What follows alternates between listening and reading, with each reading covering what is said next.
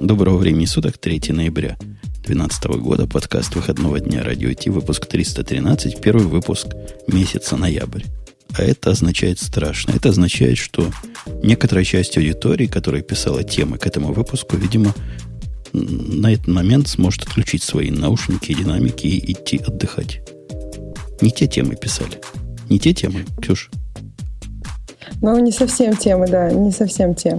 Они, они как Бобук всегда путают, когда первая неделя, а когда не первая неделя. У тебя есть какой-то Бобук алгоритм, который вот однострочный на питоне или на баше, который посоветует всем этим неграмотным? Ну, и у меня есть э, скрипт на кроне, который может, э, например, сразу после радиота, который в последнюю субботу, писать на следующую, на следующей неделе темы только гиковские. М? Нет, я думаю, думаю. Да, в принципе, у меня, у меня же кроновский скрипт генерит вот эти штуки. Вполне можно сделать, чтобы, чтобы на гиковский он генерил правильные штуки. Хорошо, согласен, согласен. То есть думаешь, что им поможет. Со своей стороны будем улучшать мир. Да. В наши гиковские выпуски, они не новостные. То есть новостей в хай-теках, в таких глубоких, не так, чтобы много. Но есть сегодня у нас Postgres вышел. Это Бобук его нашел. Гвида что-то написал. Это тоже как бы новость. А все остальное вечное. На вечные темы. Слушай, ну то, что Гвида написал, это ни, нифига не новость. В смысле, вот Гвида если, периодически что-то пишет. Вот если бы он а не вообще... написал на этой неделе, это была бы новость. Да, вообще э, мы просто в основном обсуждаем не новости, а какие-то интересные нам вещи. Если они случайно оказываются свежими, ну, это значит, что на, на этой неделе нас что-то интересное затронуло. Я когда тему выбирал, выбираю я их, как и, в общем, ты для своего бложика, я подозреваю, через призматик, ну, и в том числе и через призматик, там вылезают на, на тему software engineering такие темы, которые смотришь, читал, потом напрягаешься, думаешь, читал лет 10 назад – Открываешь статью, действительно, это статья какого-нибудь Фаулера, которую написал лет 10 назад, но вот вдруг она сейчас вышла. Такие я не стал ставить, потому что есть впечатление, что за последние 10 лет мы об этом уже говорили. А проверить трудно. У нас только у Бобука долгая память хорошая. Я думала, есть впечатление, что за последние 10 лет таки что-то изменилось. И, да. Вот 10 лет назад, не 10 лет, а точнее 7 лет назад, это я перехожу к нашей первой теме, некий Шустрик. Шустренько на C++ написал некую поделку на коленке. И, ну да. И теперь, да. и теперь рвет на себе последний волос. Ты его видел? У него как волос Шустрика-то? Не, волосы у него есть, все в порядке. То есть не вырвал еще? нет, конечно, ты что? Это же Шустрик. Неужели ты не знаешь Шустрика? Слушай. Шустрика знаете? Не, не знаю. Ну, это вообще странно. Как, как же в Америке можно не знать Шустрика? Да, нет, он вообще из, из Словакии, если что. А, но я не про это. Дело в том, что Шустрик э, это же один из основных авторов и первоначальный автор ZeroMQ. Ну, а мы про что? Мы про ZeroMQ и говорим. Поэтому мы его и знаем. А ты его так упоминаешь, будто ты с ним каждый день выпиваешь на, на вокзале. Ты его, кроме как по ZeroMQ, еще почему-то знаешь? Ну, это для меня это, по крайней мере, точно совершенно самое, самое большое его достижение.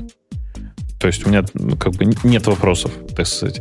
Э, я не, не, не могу сейчас вспомнить что-нибудь, что он еще делал такое большое. Мне кажется, у него просто фамилия прекрасная, и Бобуку нравится ее говорить.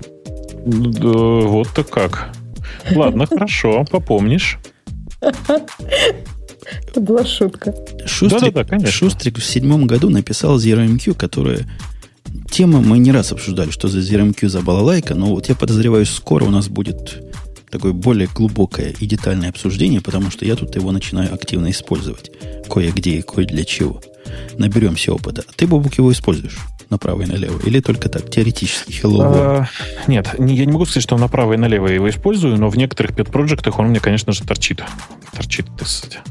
Торчит. Меня порадовало. Я, собственно, на него смотрел раньше с неким пренебрежением. Чего там скрывать? Чего там скрывать? Потому что ZeroMQ это не настоящий Q сервер. Это вообще не сервер никакой, а всего лишь библиотека. Я, я ничего не, не преувеличиваю или преуменьшаю.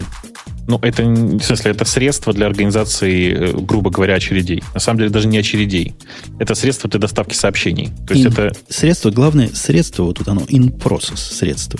Это не стендалон сервер, который у тебя бежит, вот как э, RabbitMQ или какой-нибудь ActiveMQ или еще миллион всяких Q. Эта штука бежит в процессе. Один процесс берет на себя, я буду, или несколько, я буду этими самыми не продюсерами, а наоборот, да, вот как бы сервером, а другие будут продюсерами-сабскрайберами. Ну да.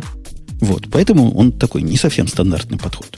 Не, не, он, он э, от остальных message queue, в смысле от остальных MQ, звездочка MQ, отличается как небо и земля. Он там pretty dump, в смысле он абсолютно тупой, он э, там проще некуда, у него объем кода, если ты в него заглянешь, совершенно там, минимальный, насколько это возможно. У него куча биндингов во все языки, что необходимо ему, так как он все-таки библиотека в первую очередь. А, ну, и у него есть протокол некоторый для общения, как ты понимаешь. Э, и да, он в среднем, в принципе, асинхронный. В смысле, что в среднем ему не нужно там 100-500 тысяч тредов для того, чтобы обрабатывать 100-500 тысяч коннекшенов. К сожалению, не существует ни одной внятной реализации ZRMQ, которая на чистом э, JVM языке была бы написана. То есть на, без, э, ну, без GNI? GNI. Без GNI? Без GNI, да. Есть разные подходы к этому, и народ пробовал, но самый свежий проект год назад закончил развитие свое, не доразвив вообще ничего до, до текущей версии. А зачем, Жень? А, ну, в чем для тебя был бы большой цимес, так сказать? Да как-то программисты на Java, на Scala и на всяких кложерах, когда про JNI слышат, они напрягаются. Как-то мы такие мнительные, мы напрягаемся. А почему ну, не могут закончить со скоростью проблема? Медленно у них получается?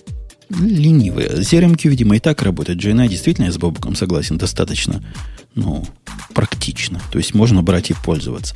Но все равно идея, вот там же у него, даже для того, чтобы его установить, надо LD-конфиг запустить, положить, сначала положить в нужное место эту библиотеку, потом, ну, какой-то какой слишком гиковский способ всего. Ну, слушай, ну ты же понимаешь, что для тебя это brew install ZRMQ, все, больше ничего. Не, на Linux, Linux ставить надо. Хотя а там, там, наверное, тоже в репозитории в какой-то Конечно, все дав- давным-давно уже упаковано. Ну, ну да. Ну, в общем, не, не бог весь что. Не страшное дело. Это не, небольшой недостаток. А вот большой... Должен, кстати, должен, кстати, сказать, что вот, смотри, вот джависты не осилили, да, протонуть его на э, тот самый, на, на, на Java, а при этом есть порт ZeroMQ на iOS. И говорят, на андроиде тоже у него есть э, На андроиде тоже есть порт, да-да-да, все есть можно использовать на об, обеих этих мобильных платформах. Иначе было бы не так интересно. А, ну, ага. Тема для разговора вовсе не, не что такое ZeroMQ, но это чтобы вы немножко понимали. Мы введение сделали, вводную часть. А серия из целых двух разгромных статей, которые автор этого ZeroMQ, посыпая себе голову пеплом, говорит 7 лет, не 7 лет, 5 лет назад, когда я это начал, в седьмом году, я выбрал C++. И это была одна из самых больших моих ошибок в жизни. В его молодой жизни. Сколько же его еще ошибок ждет? Ну, слушай, ну давай все-таки там, если уж ты по статье пошел, давай по ней э, чуть, чуть более плотно пройдемся, потому что у него есть... Э, ну, вообще статья старая, она то ли майская, то ли мартовская, я уже не очень помню. Я помню, что я про нее писал у себя в бложечке. А, ну, то есть давно дело было. Первая часть статьи, по-моему, вторая относительно новая. Вторая летом была. Ну, Прости, сколько там до того лета, ну, да? В общем, май, в общем, май 2012, да. То есть Перв, достаточно... это первая, первая часть май, вторая часть, наверное, август тогда, как-то так. То есть, то есть ну, расстояние большое прошло. А, эту статью вам нужно обязательно почитать, если вы пишете на C++ или на C. Причем вне зависимости от того, поклонник вы того или другого. Потому что в ней очень поучительный пример того, как человек выбрал неправильный для себя инструмент, как мне кажется. Ну, даже не для него, а скорее для его задачи. Не в том дело, что он тормоз. Он... И я, когда это читал, мне так и хотелось крикнуть, брат, я чувствую твою боль. Все это мне так знакомо, просто ну так знакомо. И я его так понимаю. Мы с ним оба программисты инфраструктуры. То, что он написал ZeroMQ, это особый случай программы, правильно? Это не, не программа пользовательская, не программа конечная, это библиотека. Он написал библиотеку. Ну, она ему на самом деле нужна была в его каком-то проекте, но по сути, да, по сути так. И, и вот конкретно первая часть его статьи, все, что ты читала? Или ты не в курсах? Как плохо с эксепшенами жить в C++? Ну, я читала, и да, он с exception. Ну, в общем, я вряд ли сейчас смогу быстро что-то сформулировать, поэтому... А у меня наводящий вопрос. В твоем любимом Objective-C исключительные ситуации бывают? Да, там есть эксепшены, но э, нет хорошей практики их обрабатывать. То есть, скажем, в примерах от Apple, вот именно все, что связано с какого, там вот с карбоном обрабатываются там эксепшены, насколько я помню, а вот с какого редко. Погоди, не понял. Ты меня запутала. В общем, У нет, него как скорее, в C или как нет, в C++? Скорее как в C. То есть Но проверяется... C это расширение C и... Я про, про, про практики. Ты как практик. Когда ты вызываешь нечто, что потенциально может э, в какое-то неправильное состояние войти или что-то неправильное упасть в процессе, не знаю, открытие файла, а файла нет. У вас как принято в этом случае? Проверять статус-код как в C или бросать exception как... Статус-код. Статус-код. То есть вы в старом, в том старом при exception мире живете. Мучитесь ну, просто. Получается, да. Да, а здесь, а, как спрашивает человек, можно в эфир? В какой эфир? Мы, мы, мы еще не разошлись.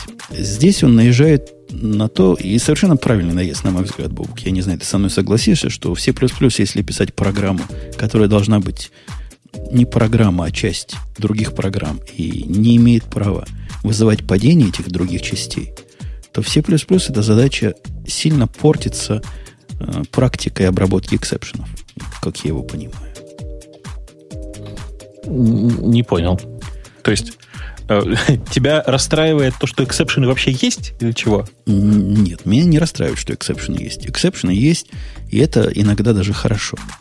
Но когда ты пишешь программу, которая должна откатить любое неправильное состояние и никогда не, в, не входить э, в условно рабочее состояние, вы понимаете, о чем я, да?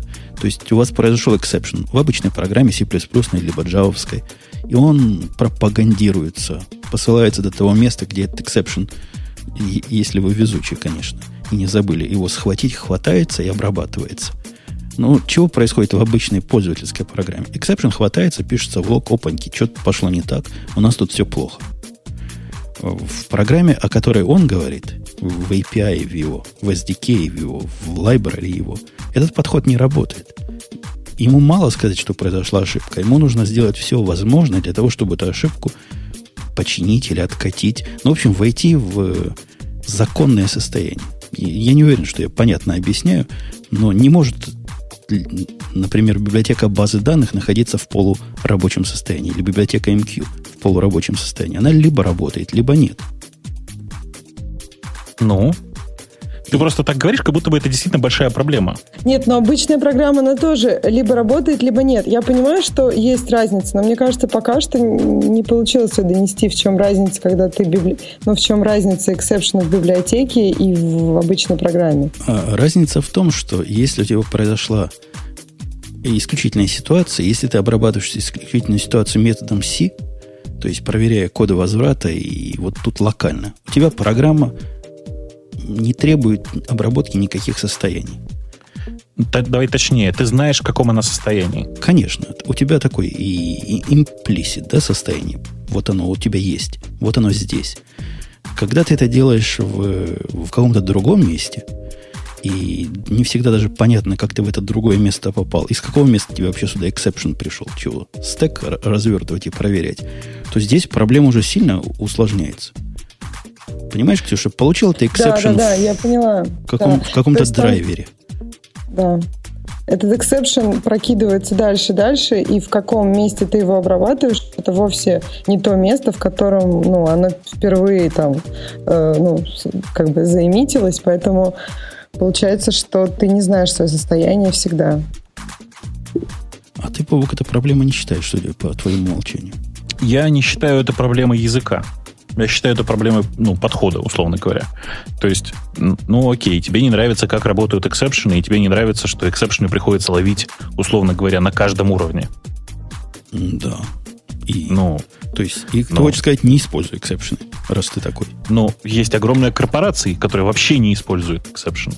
Я не буду показывать пальцем, хотя это, конечно же, Google, у которого прямо... Все в- говорят, да, что Да. они врут на эту тему. Но как- что значит все говорят, что врут? Я не знаю, врут они или нет, но в большей части источников подтверждается, что действительно большая часть их команд старается не использовать эксепшены. И Ну, причина точно та же стали- самая. Да, у них действительно так, что не используйте. Но есть еще такой половинчатый подход да, к этому. То есть эксепшены законно можно и ловить в том методе или в той функции, или в той сущности, в которой они произошли. Правда, получится бардак и разруха, а особенно если их несколько. Ты Мне кажется, плюсы эксепшенов просто, ну, как на корню убиваются, если ты их ловишь только, только здесь. Ну, Ну, я, я должен сказать, что в самой популярной книге по Java, как она называлась-то, по-моему, Рихтера. У Рихтера главная книга, не, не у Хорсмана, у Хорсмана. Как раз, когда он делал introduction в эти exception, он показывал, насколько прекрасно, когда у тебя вся обработка exception вот в конце метода. Вот у, меня, у него именно вот этот был способ показан как правильный. Вместо того, чтобы проверять статус-код после каждого вызова, у тебя в одном месте стоит словить, что неправильно, и, и вот там, значит, принимать, предпринимать какие-то действия. Это тоже бардак и разруха, потому что хорошо она работает только в очень вырожденных случаях, когда у тебя один exception может быть, и когда ты примерно точно знаешь, что вот у тебя тут файл открылся, ну, наверное, здесь IO exception произойдет. И ты понимаешь, чего сказать в твоем кэче. Мгм. Здесь же автор пошел как и ты. Он сказал, да, я C++ люблю, он сказал прямо тебе, Бобук, заочно, но эксепшены не подходят. Давайте попробуем без эксепшенов. И натолкнулся на то, что и это не так просто. Не так просто отказаться от этого механизма. Он не такой опциональный, как кажется на первый взгляд. Ксюша, понимаешь Так. его проблему? Его а проблема почему у него не получилось отказаться от его эксепшена? проблема двумя словами описывается. Конструкторы и деструкторы. Да. То есть э, совершенно очевидно всякому понимающему в, этим, в этих делах, что конструктор эксепшены кидать ну, нехорошо, да, когда конструктор эксепшены кидают. Я не знаю, это вообще законно с точки зрения C++, я уже не помню. То есть в Java нельзя, просто нельзя. Конструктор не должен выбрасывать эксепшены. Деструктор в C++ совершенно точно не должен выбрасывать эксепшены. Это, это совсем плохо по ряду технических причин. А, а могут ведь, правильно? Ведь могут, гады. То есть их надо что? Каждый обрамляется со всех сторон, не, не выпускать дальше. Бардак. Слушай, скажи, пожалуйста, а ты, у тебя есть идеи, в каком случае деструктор, деструктору легально бросить эксепшн? Ну, я бы подозревал, что в финальном классе, который гарантированно не может отнаследоваться, и в котором... да, тоже трудно, ты понимаешь? Там же деструктор вызывает э, кучу других деструкторов. И в, не, в неоднаследованном классе может вызвать. Наверное, только в очень простых объектах это можно делать. Или в объектах, в которых ты контролируешь, собственно, распределение памяти. Вот если ты пишешь свой аллокатор, то там, наверное, можно и это предусмотреть. Хотя тоже какая-то такая серая область очень. У тебя есть идея? Да нет, я просто вообще не понимаю, где, э, ну, где правильно было бы э, бросать эксепшн в деструкторе. В конструкторе бросание эксепшена это совершенно нормальная типичная практика. Да, совершенно люб- в любом месте можно, там, в, в любом конструкторе, совершенно в любом, совершенно легально можно бросить exception. Но в деструкторе зачем? А, а что будет, если у тебя конструктор является цепочным таким конструктором, вызывает Не-не-не, 55 не-не-не, классов? Не-не, Жень, Жень, я понимаю, сейчас можно придумать ситуацию, в которой как-то 7-8 можно что-то такое придумать. Но что вот представь себе, что ты дизайнишь такую систему, как бы ты, какую бы ты систему такую дизайнил, чтобы деструктор нужно было бы, э, чтобы деструктор бросал, бросал exception. Чтобы это нужно было? Или чтобы Да. это можно было? Чтобы нужно, Чтобы это нужно было. Чтобы это было, хоккей, даже чтобы было можно, но при этом это не выглядело порнографией. Ну, в конструкторе эксепшены, деструкторе эксепшены сами вылазят. Когда ты пытаешься закрыть какой-то ресурс, чего часто делается в деструкторах C++, и этот ресурс, например, нерелевантен в этот момент, file handler сломался, по- потерялся, уже не тот. Вот тебе опаньки лови exception. Просто, ну, я, я понимаю эту конструкцию, я не понимаю, зачем при этом exception бросать. Вот я тоже не понимаю. Мне кажется, вот как это как uninstaller. В принципе, uninstaller, ну, по идее, не должен ничего фатального сказать пользователю. То есть даже если он, например, не смог ничего удалить, ну, ну не страшно, не смог. Погоди, погоди. Ты, ты кого спрашиваешь, зачем бросать exception? Нет, я имею в виду, вот как, как вот я согласна с Бобуком, вот как система, если она спроектирована, зачем деструктору э, ну, что-то фейлить, ну, не смог он закрыть файл. Да, э, да ну, ведь тебя не спрашивают. То есть ты, например, занимаешься в деструкторе всякими деструктивными действиями, как и положено, и используешь std, который совершенно часть интегральной C++. И ты в этом std делаешь нечто, что потенциально может бросить exception. Вот оно и бросит exception. Кто твое мнение спрашивает, хочешь ты, не хочешь? Что значит, зачем? Зачем? Потому что гладиолус. Не, ну просто с моей точки зрения нормальный деструктор никогда не бросает exception. Не, ну тут вопрос в том, а если кто-то, вот, ты вызываешь э, какие-то деструкторы, и они бросают, и что тебе делать вот на твоем уровне, если тебе уже эти эксепшены приходят? Да, Жень, ты про это? Ну, конечно. Ты, ты ж не рулишь всем миром, а ты им всего лишь пользуешься и живешь в нем. Ну, что в этом случае делают? Их ловят там локально и решают, чего с этим творить. У него был подход тоже простой, но известный. Он сказал, что мы делаем гарантированно безопасные конструкторы – и гарантированно безопасный деструктор. Самый гарантированный конструктор – это пустой конструктор. Это конструктор самый правильный. Он ничего не выбросит никогда. Ну, теоретически говоря, может выбросить, да? Memory allocation. Ну, в смысле, конструктор выбрасывает э, э memory allocation налево и направо.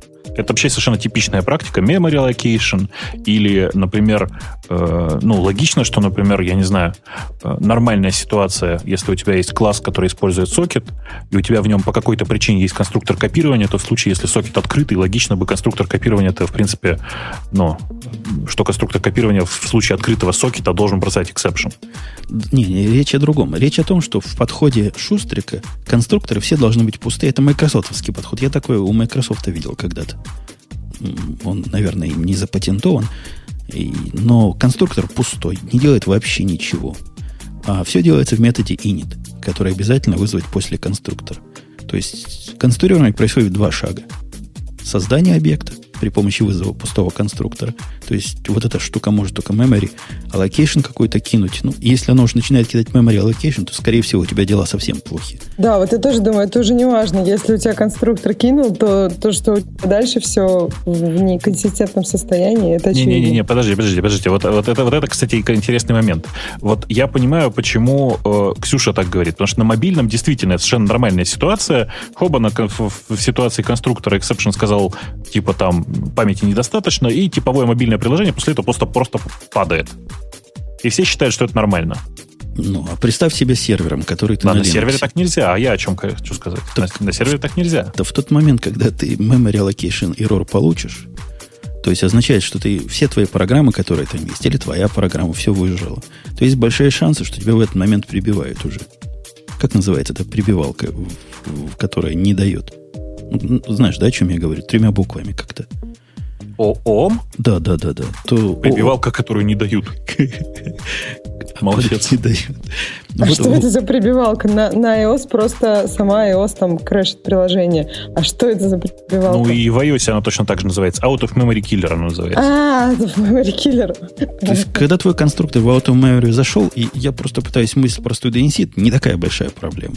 Ну, у тебя, скорее всего, в этот момент уже гораздо более крупная проблема есть.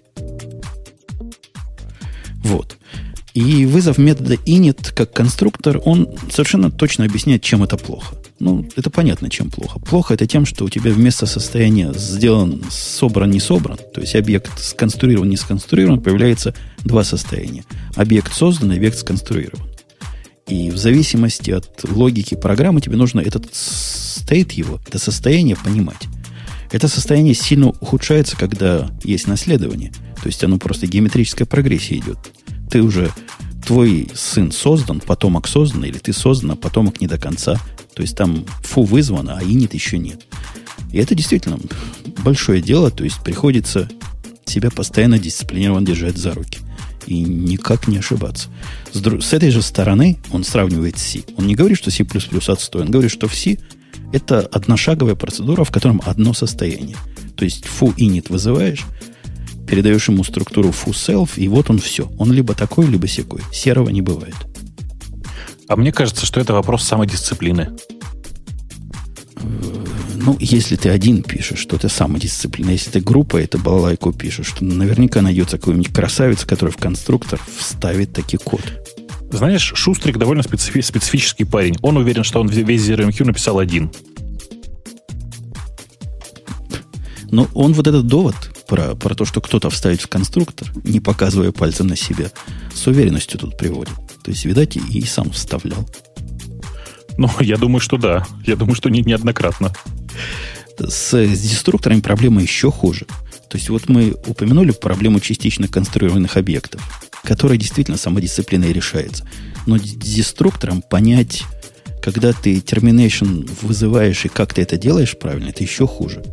А мне кажется, что вот та проблема тоже существует. Вот частично сконструированных объектов. Они же в API, которые выдают наружу то же самое, и людям нужно использовать, а как бы они не понимают этой проблемы, и им нужно читать маны и понимать, что сначала ты сконструируешь объект, а потом только его создаешь. Мне кажется, то есть это не только внутри команды, но и вовне получается. Такое, ну, как бы непонимание идет дальше. Я думаю, он такой convention init и конструктор не поднимает. Я, я не знаю, я не видел в ZeroMQ требований вот таким образом работать. Это спрятано все. Это по большому счету внутренность. Но если API ты вот сейчас, такой... Ты понимаешь, что ты сейчас сдался и признался, что ты ZeroMQ хоть раз пробовал? Конечно, пробовал. Как, как же можно не пробовать? Это стыдно. Постыдно в нашем обществе. Ну, это не то, что стыдно. В смысле, ты перед этим просто сделал вид, что ты тут вообще ни при чем. Не, я, я его пробовал на, на уровне послать, собрать протобаф рекорд здесь, послать туда, потом вынуть там. Ну, то есть, как все. Ничего реального я на нем не писал. Это я признаюсь. Ну, конечно, пробовал. Почему же не пробовать? Пробовал. Не, не через брю устанавливал, как ты, а вот именно как лох. Положил туда библиотеку, написал LD конфиг. Я даже не знал, что он в брю лежит. Жестоко. Да, и Но. с деструктором он рассказывает примерно, примерно то же самое, только хуже. То есть при разрушении, разрушении объекта вообще в объектно-ориентированных языках, которые обладают деструкторами, которые не garbage collected, это, ну, это вообще сложная штука. Я любил даже такие вопросы в свое время на C++ интервью задавать. Пусть они мне расскажут порядок разрушений и что пойдет не так. Там ну, с garbage коллектором это тоже не проще как же, как же не проще? Нет, ну в смысле, там есть проблемы с временем жизни объекта, что ты не знаешь, когда у тебя что удалится, например. Ну, если ну, у тебя есть garbage коллектор. Это, конечно, зависит от garbage коллектора все-таки. Ну, то есть в, как это, в среднестатистическом garbage коллекторе ты как минимум можешь прогнозировать время жизни. Нет, но есть действительно проблема с этим, с тем, что у тебя garbage коллектор вызовется не тогда, когда тебе надо. В смысле, что у тебя и будет тормозить всю с производительностью? Систему. А, с производительностью, да, да, да. да, так бывает, да. Да, но это, это как бы проблема не связана с разрушением, э, с неправильным разрушением. А тут-то речь идет о проблеме неправильной последовательности дестроя твоих объектов. И когда ты вводишь свои собственные механизмы для дестроя, то есть метод terminate, то тут проблема это встает вообще в новом лике лик ее совершенно ужасен. То есть машина состояния, которая понимает, чего, когда, и можно ли или нет, и, и сейчас законно разрушать или нет, в этом случае встает во всем своем ужасе. И я бы на месте, э, на месте Шу, Шурика, хотел сказать, Шустрика, вообще бы не заморачивался разрушением. И я любил, кстати, такой подход на, на C++ программах. Ну да, деструкторы трудно правильно вызвать. Давайте их вообще не будем вызывать операция И и другие приключения Шустрика. Вот. Э, это, это хороший резонный довод, и он тут в каждом случае описывает, мы даже не будем переводить, насколько все это проще, да, то есть и в condition handle exception, и, и то же самое везде, и повсюду. И насколько бы ему проще было не пользоваться этими разухабистыми механизмами. Но он тут немножко, конечно, лукавит, да? То есть он не просто отказывается от эксепшенов предлагает, а посредственно отказаться и от наследования он предлагает. Ну, да. То есть он, он, как, он не то чтобы это предлагает отказаться от э, наследования, он предлагает скорее перестать его использовать хаотическим образом для всего подряд. То есть у него э, как бы от, от, от, как это, от регулярного наследования у него начинает кружиться голова. А? Хороший, хороший довод, хороший довод. А я правильно понимаю, что он просто делает свой конструктор и свой деструктор только вот просто функциями? Да? Ну, получается, что он и init, и terminate место. Да, но они с точки зрения языка C++ ну, да, да, и да, состояния они... объектов безопасны как бы. Ну, безопасны с точки зрения эксепшенов, да, но они все равно это как-то очень костыльно, получается, выглядит. Я вот всем, который раз уже хочу сказать, что все, кто думают, что в языке просто C нет э, объектов, всем очень рекомендую посмотреть на glib и вообще на GTK как библиотеку, потому что, конечно, там все есть. И на keyword struct. На keyword struct что? Keyword. А, ну в смысле, я понял, да, в смысле, да, и да, там, конечно, все сделано через структуры, совершенно верно. Но Та... это же, видишь, не принципиально, да. Да, да. Я где-то читал статью, которая обсуждала разницу между класс и стракт. И с удивлением находил очень мало разницы. По-моему, Подожди, тебя же а... находил. Да, да, да, да, конечно. Э, вторая часть его этого какого балета была вторая часть? Марлезонского? Марлезонского, совершенно да. верно. Марлезонского балета была построена на проблеме даже не C++ против C, а проблемы объектно-ориентированный подход, заточенный на э, следование одному из принципов, в этом случае инкапсуляции. И как этот подход неправильно работает при, с точки зрения производительности при связанных списках. Бобок, я это у тебя прочитал, поэтому я тебе передаю. А ты, что ты у меня прочитал? Это когда было? Ты же тебе говорю, это же летом было. Вчера. Буквально позавчера прочитал у тебя ссылку на эту статью. Даже не знаю. Даже не знаю, что тебе сказать. А, если ты сейчас, ты, ты сейчас просто пытаешься, пытаешься понять, про что ты говоришь. Ты говоришь про вторую часть статьи, да, его? Именно про нее и говорю. Ну, там же классическая проблема, она вообще действительно очень простая. Она связана с тем, что э, большая часть э, пользователей C++, в смысле программистов на C++, не понимают, как устроены просто списки. Просто реально не понимают. И э, как следствие они просто не понимают, как, как оно как, как по этому списку итерируется и вообще как это все работает. И такое ощущение у меня, что, что он, в общем, тоже в тот момент, когда начинал этим пользоваться, не понимал. Да, есть... не понимаю. В результате у него получается, что э, удаление сущности, там, структуры класса, записи, у него ON complexity имеет. Ну да, конечно. А он, он же он хотел бы О, О1, как все нормальные пацаны. Ну, надо же понимать, что он, когда вообще работает со списками, он э, э, использует, э, грубо говоря, список указателей. Ну, да. по большому счету. Да, да. А он, а он бы хотел иметь просто готовую единую структуру, в которой внутри есть указатели следующий предыдущий сишную. Это как раз его контрдовод. Говорит, если бы у меня была такая структура, которая, к сожалению, противоречит всему, чему нас учит объектно-ориентированное программирование, он совершенно прав. Это совершенно не кошерно иметь указатель внутри объекта на следующий объект. Где, я хочу вас спросить, инкапсуляция, где? И он тоже спрашивает, где. Ксюша, где? Ксюша, скажи, не брала. Не брала, да. Нигде. Хотя его пример тоже лукавый. Мы, мы с тобой, Бабук, понимаем, что он такой шустрый, такой шустрик все-таки. Он приводит в виде, в виде сравнения, насколько хорошо, если бы написал кастомный, свой ручной, связанный список через Next и Prevo, ну, как все пишут. И с другой стороны, у него достаточно generic имплементация, которая находит итераторами, и которая может быть ста видами разных списков, векторов и деревьев и чего угодно. То есть тут не, не, не один к одному, не яблоки против яблок, а какие-то яблоки против арбузов. Ну, конечно, но он же просто... Он-то хотел именно арбузы, ты же понимаешь? Ну, сегодня он хотел арбузы. А, как говорит объектно-ориентированное программирование, завтра ты наверняка захочешь яблоки. Ну, примерно так, да. А в жизни ты, как правило, сидишь и жрешь арбузы, и хорошо тебе. Да, не будем залезать глубоко в это дело, потому что оно, в общем-то, и так понятно. На двух, а в двух вот словах. у меня вопрос. То есть uh он утверждает, что невозможно на C++ реализовать так же эффективно вот эту структуру, когда э, один объект имеет указатель на следующий? Не-не, структуру реализовать можно. В C++ ничего этому не мешает. Но это просто неправильно с просто, точки зрения... А, не концептуально, с точки зрения ООП. C++. Это не ага. ООП, это нечто совсем другое. Хотя он там где-то, я читал, признается, что все это он таки так и реализовал. То есть неправильно реализовал для, для производительности. Молодец. Угу. Молодец. Производительность в таких штуках, она сильно важна. Да. Да? да? Бобук, э, если я. я, если я трону тему про Гвида, в которой ты читал вопросы и ответы, ты ее потянешь, потому что я даже ее решил не открывать, думаю, Бобук знает все. Как быстро писать на питоне, Бобук, уж Бобук-то должен знать. Потому что он на этой тормозиле пишет и говорит, что быстро ой, получается. Ой, ой, ой, тормозила. Посмотри на него.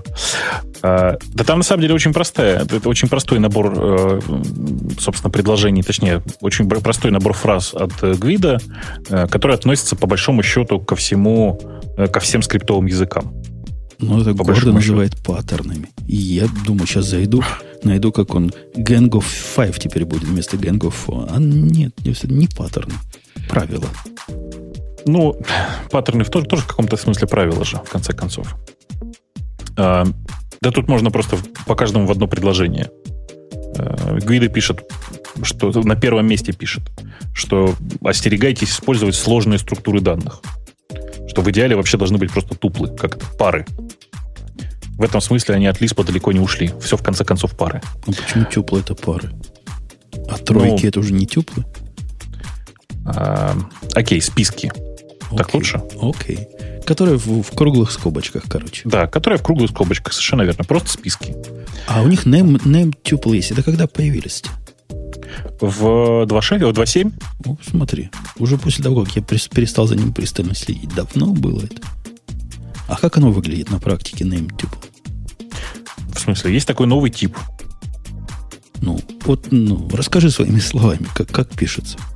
Ну, э, самый простой способ пойти в э, модуль, по-моему, Collections, если я ничего не путаю, потому что он там теперь находится, э, и посмотреть. Это такой тапл, который выглядит так. Это класс, который ты в качестве первого параметра передаешь, условно говоря, там, название типа, а дальше у тебя в условно говоря, например, в квадратных скобочках значение, значение тапов, ну, значение элементов. То есть ты передаешь keyword и кучу values, да, и получается такое? Ну, при, при, примерно, примерно так. Ты получаешь, по сути, готовый класс, э, который, э, как бы тебе сказать, который представляет из себя класс с named tuple. С named tuple.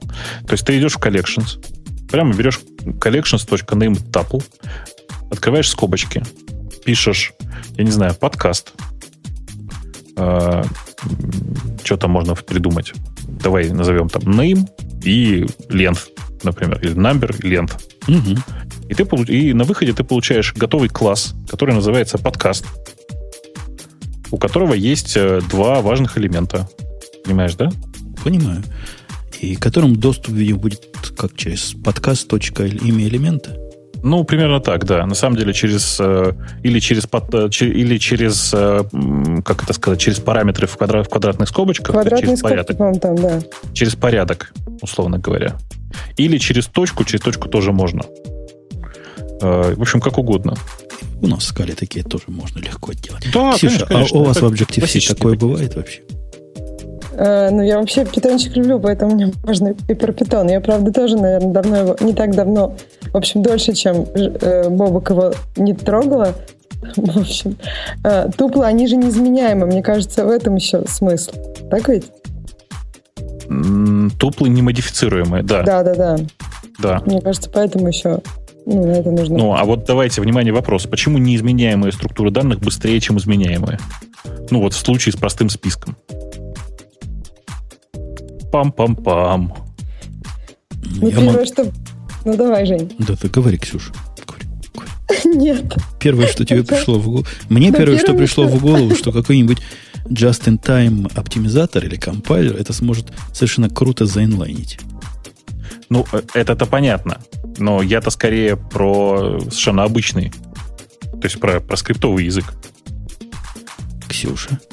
Ну, мне первое, что пришло в голову, это там, ну, это не совсем в тему нашего разговора, что это безопасно при многопоточности, может быть, там каких-то проверок нет? Ну, в принципе, тоже аргумент, конечно. какая? Мы про питон говорим, нет? Мы все еще конечно, про питон говорим. Многопоточность а и безопасность. Там, тоже, там есть там тоже бывает, да. Там, там, там есть потоки, прости, да. Лучше бы их не было. Ну что ты так, блин? Значит, лучше бы их не было. Это я из горького опыта. Да ладно. Там нормальные плюсовые совершенно, в смысле, нормальные потоки из C вызываемые. Да, да, только такой странный эффект. Создаешь много потоков, а программа работает медленнее, как правило. Создаешь много потоков, а программа... Ну, по-всякому бывает, да. Вы не умеете готовить, наверное. Да нет, это, это, это кое-кто глобально лочит кое-что.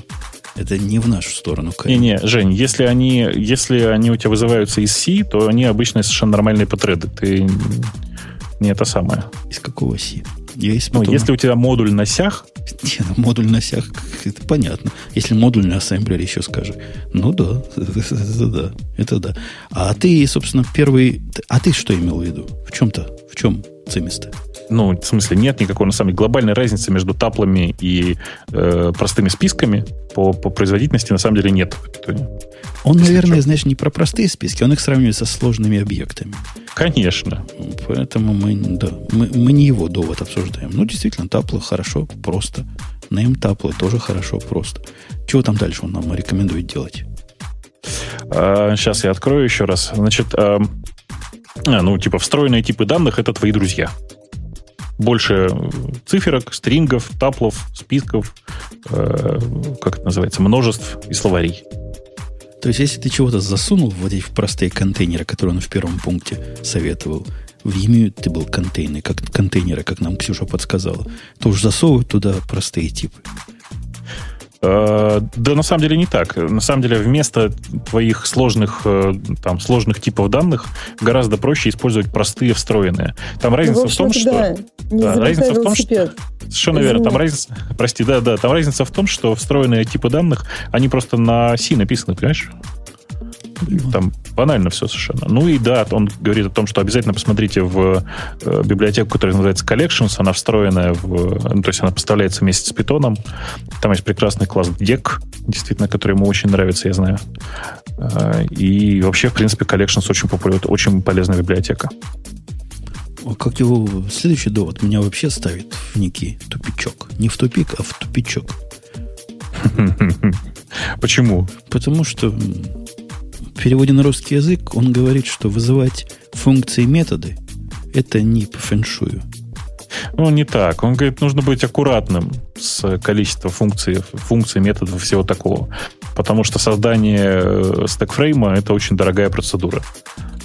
На самом деле она не очень дорогая, она, ну там, она просто занимает какое-то количество времени. Но ты же понимаешь, просто проблема скриптовых языков в этом. Это же не компилируется. Я понимаю, но это же страшно, да? То есть он чего рекомендует? Если вам надо что-то сделать быстро, пишите простыню на 800 строк. Пусть она подряд идет, зато будет быстро. Да нет же, она, это просто смысл в том, что если вам нужно, э, я не знаю, там, три цикла друг в друге, напишите три цикла друг, друг, друг в друге. Не надо каждый этот цикл выносить в функцию. Ну, понятно. То есть он заинлайнить форы не соображает пока. Заинлайнить форы? Ну, слушай, ты, ты что, это, еще раз, это просто интерпретатор. Ну, ладно. Ну, просто это, Только это... хардкор, хостовая рекурсия в Python, да, Жень? Хостовая это... рекурсия в Python. Ну, она там есть. Там вопрос не в хостовой рекурсии, а в, как мы уже говорили в Tail Call, Tail Call Optimization. А, да, значит, второе, что ну, предпоследнее, что он, пред, предпоследнее, что он пишет. Не пишите на Java плюсах, JavaScript или еще на чем-то на питоне. В питоне, в смысле. То есть он про стиль говорит, да? То да, есть конечно, конечно. Java стиле. Конечно. А, а что это значит? То есть, если ты можешь использовать какую-нибудь легкую функциональщину, которую Python тебе дает, да? Какой-нибудь map, то не пиши в этом месте for. Это он об этом или о чем? Нет, он скорее о том, что не нужно городить 100-500 классов, как ты в Java привык, или не нужно пытаться обходить все, как в плюсах, Э, там типа циклом с э, численным параметром вместо того, чтобы просто итерировать по списку. Или, не знаю, там не надо пытаться использовать прототипы, как в JavaScript. Ну, то есть это как бы все про то, что у каждого языка свои парадигмы. Язык нужно знать.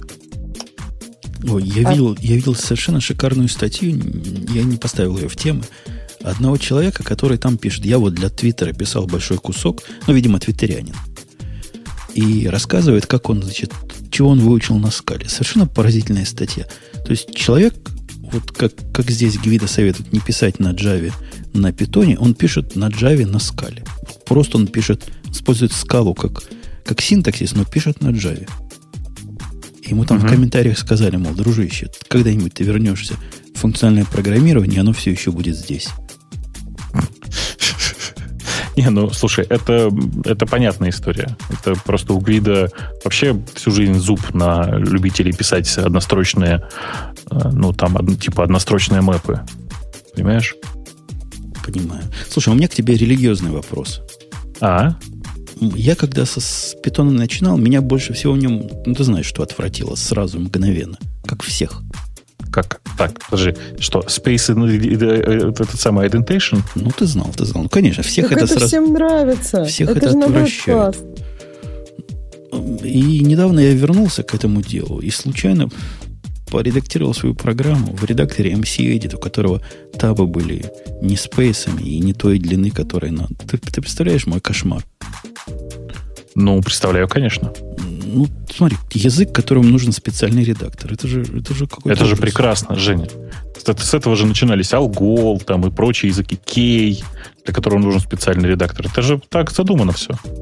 Ну, мне кажется, это вообще единственный такой действенный способ, чтобы все соблюдали вот эти инденты, чтобы они у всех были одинаковые. Иначе никак. Мне это видится ошибкой. Вот чем больше думаю, тем это скриптовый язык. То есть его можно поднять в любом месте, на коленке, в любой среде, Но... в которой ты не знаком и не имеешь, может, даже контроля над редактором удаленным. И ты можешь себе испортить все на свете. Да, Заметь. конечно. Мораль, мораль простая. Не надо пользоваться редакторами, которые тебе зачем-то используют табы. Или если ты используешь редакторы, которые используют табы, используй табы везде. Тебя никто не заставляет ведь на самом деле. Это религиозный вопрос, который там большая часть питанистов решает в пользу пробелов, но никто тебя не заставляет использовать именно пробелы. Хочешь, используй табы. Просто используй что-то одно. Ты такой умный, просто удивительно. Почему ты а такой то. богатый? При том, что ты такой умный. Но мне кажется, это такой же вопрос самоконтроля, как мы упоминали в прошлый раз. То есть, ну, неужели нельзя в клиенте, который ты открыл, ну, в редакторе, установить там по умолчанию, что ты хочешь? Ну, вот захожу я на сервер, который из-за урагана Сэнди прилег.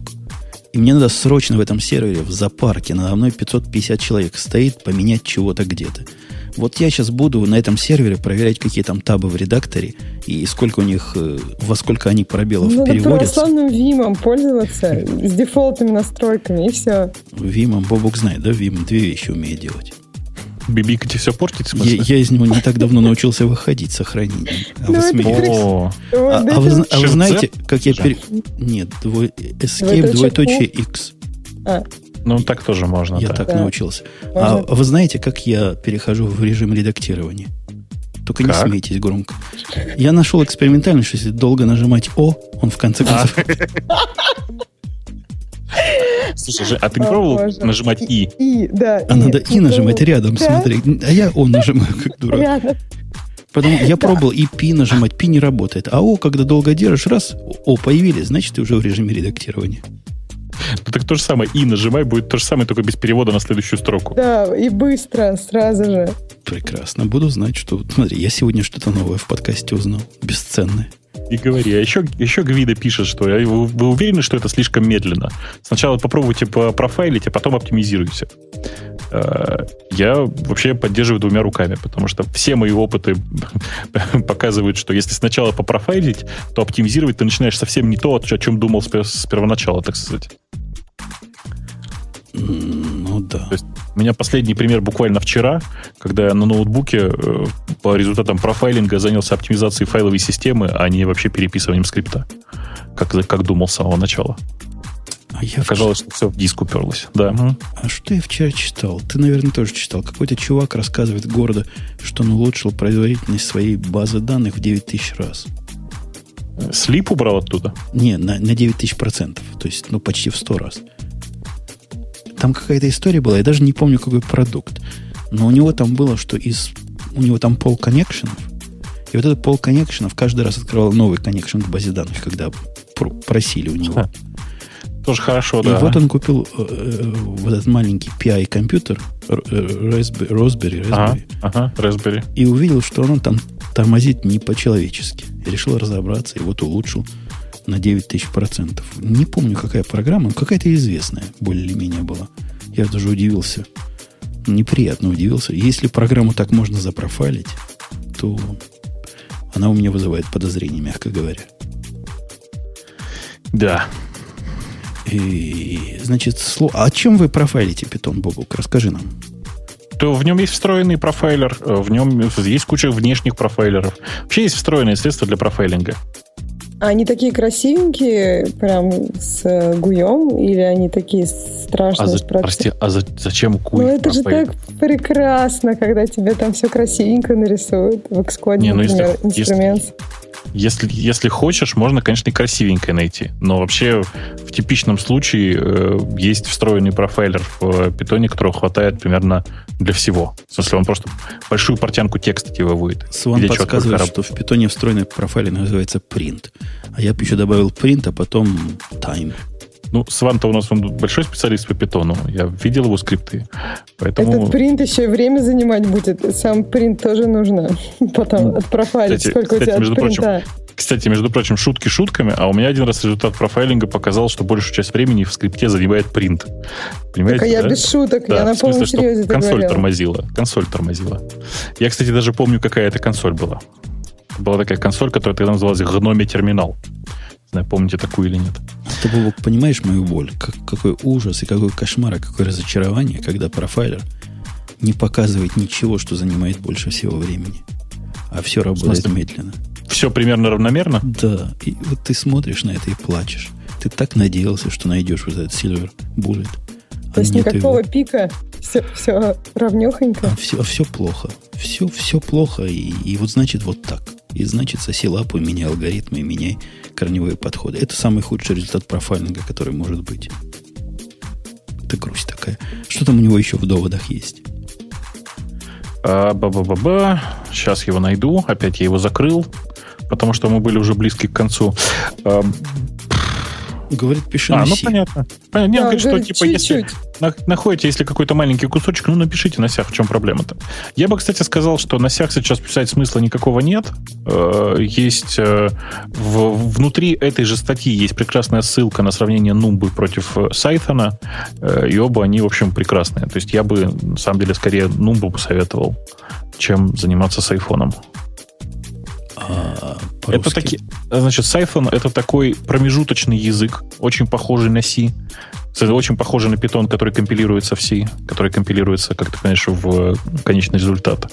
Э, Numba — это тоже примерно такая же фигня. Это, по сути, Python, ну, такой сабсет Python, у которого... э, Сабсет Python со статической типизацией, вот давай так скажем. Круто. Понимаешь, да? Круто. который, который прямо компилируется LLVM в, э, ну, там, типа, такой, он, знаешь, это, это такой JIT, короче. Ага. Ага. И летает при этом. Почти как с Python. Ну, примерно, примерно, примерно раз, наверное, в тысячу быстрее в среднем, чем Python, чем C, чем C Python. Конечно, речь идет во всех этих э, параметрах, во всех этих сравнениях, речь идет, конечно же, про классический C Python, э, про тот интерпретатор, который используют все для Python в основном. Как-то так.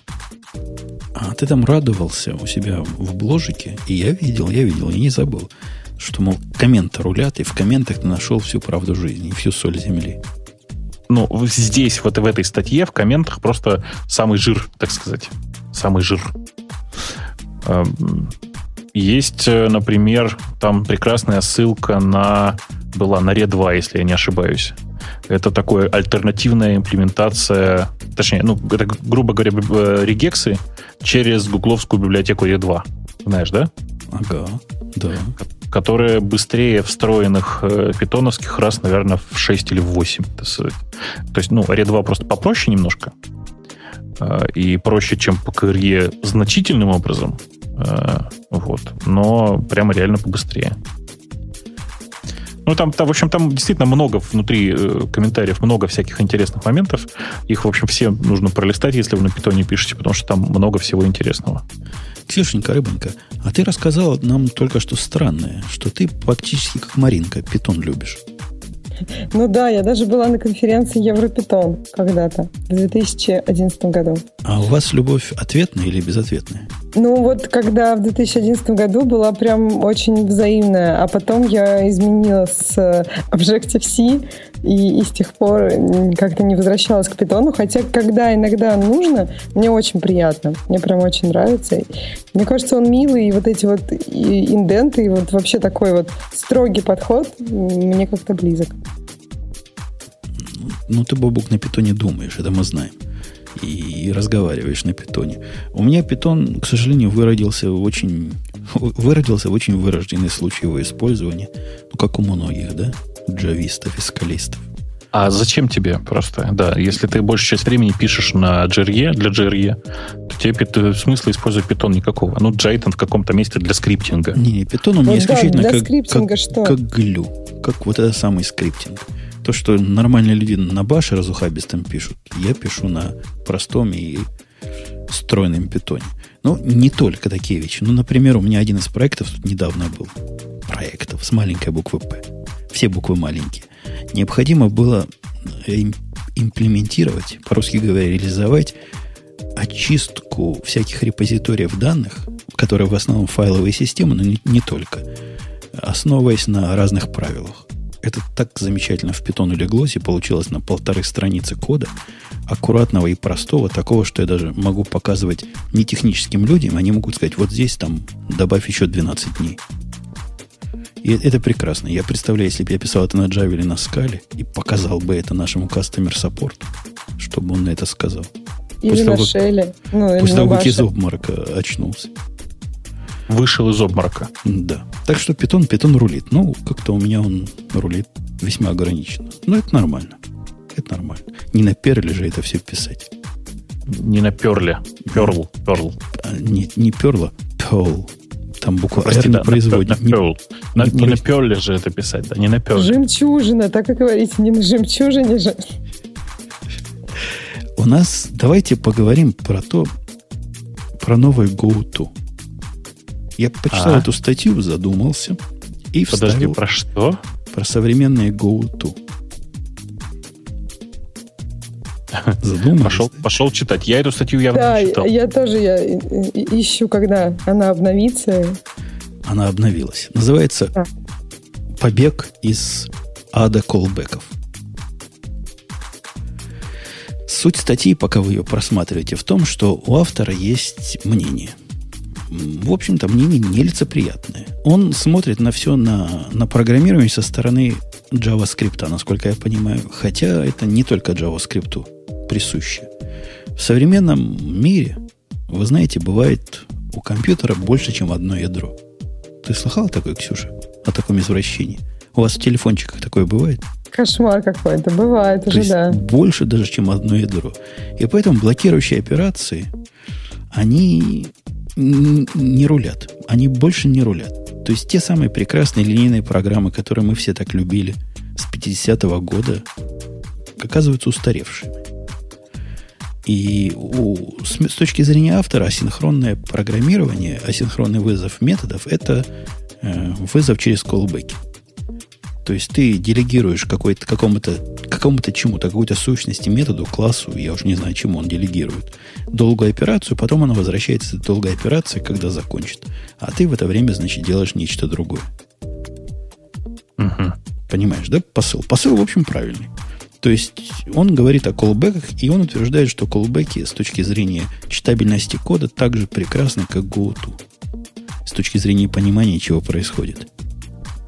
Ты согласен с товарищем? Я пока совершенно не понимаю. То есть я чувствую, что я провисаю в теме. А, он рассказывает, дает пример. Ну, говорит, если у вас есть... Он, он приводит пример, когда вам с фликера надо взять... Надо сделать два вызова. Сначала вызов, который по тагу вернет список, лист э, объектов, лист тех штук, которые, фотографии, которые, метаинформация про фотографии, которые находятся, а потом уж ты по этим фотографиям делаешь другой вызов и, например, берешь размер этих фотографий. Ну и после того, как ты размеры взял, ты печатаешь эту фотографию на экране или когда возвращаешь, чего ты делаешь. То есть ты производишь два вызова, каждый из которых может быть долгим. И если ты это делаешь на его любимом JavaScript в линейном, простом и прямом виде, то получится у тебя все затормозилось, пока этот разговор идет. Вот это его начальный наезд на линейное программирование. Ну, логично. В большинстве случаев это решается системой с колбеками. Да. И он говорит, что система с колбеками приводит к коду, который такой типа completion framework. Ну, тут, тут не совсем фреймворк. Когда делаешь async get, и в виде последнего параметра передаешь, если я правильно понимаю его пример, на JavaScript анонимную функцию, которая реагирует, ну, вызывается после того, как этот async произошел. Да-да-да, да, он так и делает. И он да. там делает еще один async и ему опять же еще одну функцию, которая, собственно, делает хендлер которая делает работу, там, печатает эту фотографию или возвращает. Но код действительно выглядит так себе. Хотя это не худший пример. Я бы ему мог посоветовать гораздо худшие примеры, когда callback происходит вообще не здесь и не сюда.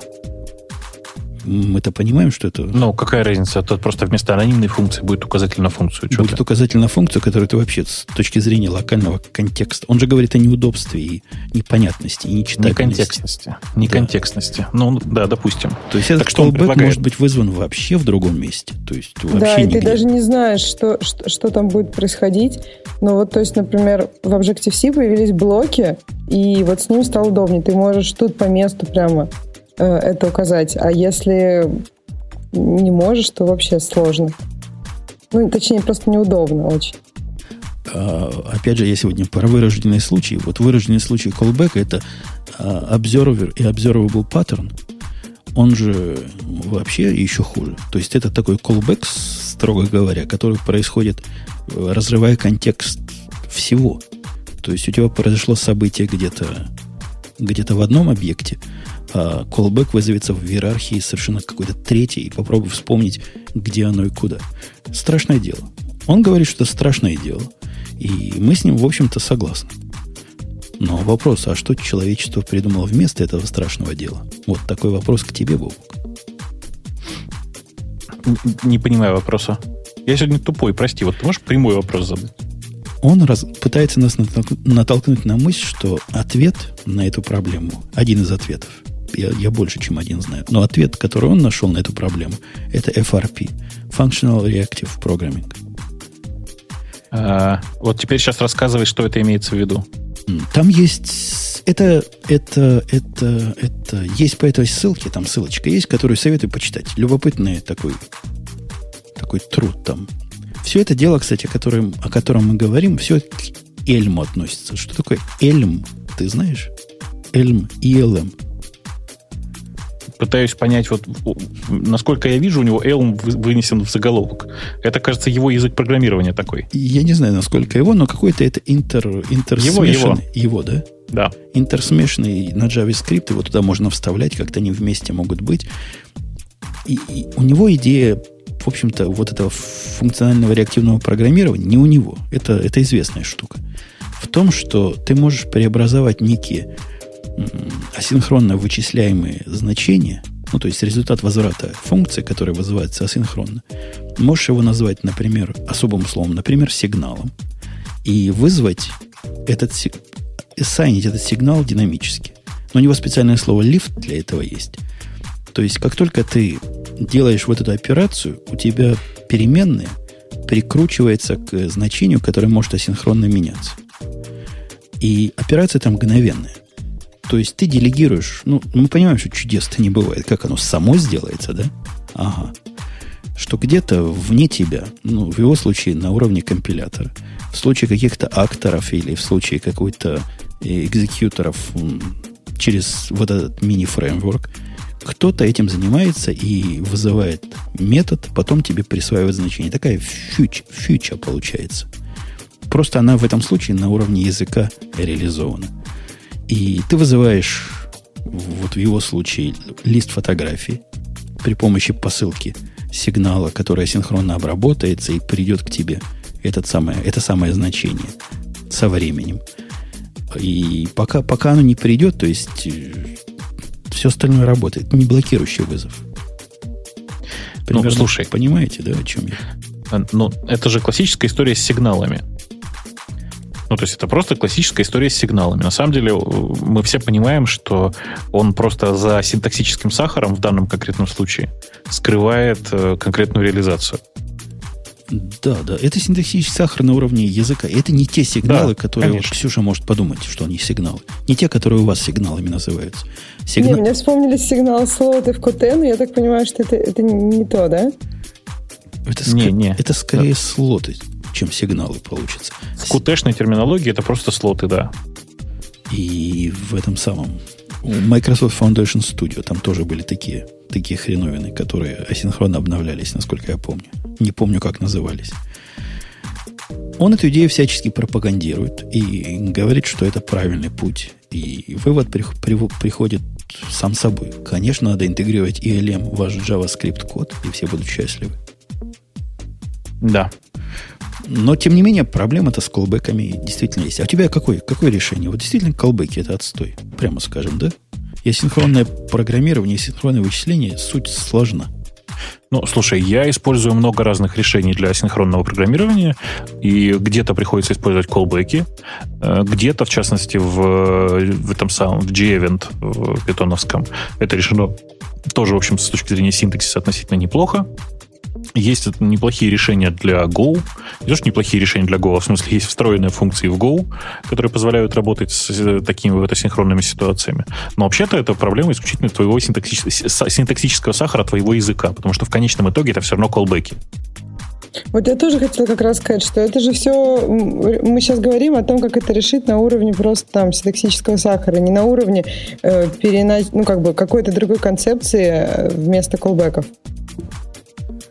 Ну, да, это не концептуальный вопрос. Это вопрос удобства и красоты, и эстетики. Потому что на низком уровне оно не просто колбеки, я даже скажу страшное, go-to. Или еще хуже, jump какой-то произойдет. То есть, как ни крути, все плохо. Но если вы хотите о концептуальном поговорить, у меня есть для вас тема. Я хотел бы, Давай. Ксюша, выслушать твой доклад по поводу STM. Ты к этому готовилась, я знаю, мне докладывали. И в, в вашем мире в вашем мире, в мире телефончиков, есть ли проблема конкурентного программирования и параллельного программирования? Она существует скорее конкурентного, чем параллельного? Ну, везде, где в любом, я так понимаю, многопоточном приложении существует проблема такие проблемы? Или я не, не о том? Ты, ты совершенно о том. Смелее. Ты все понимаешь, все, что мы говорим. Ты даже сказать можешь. А мы же как раз вроде говорили ну, о, о таком. Нет? Я сегодня в роли Бобука. Ну, повторение мать учения. Про STM мы говорили, но без тебя. И, и как-то не про то.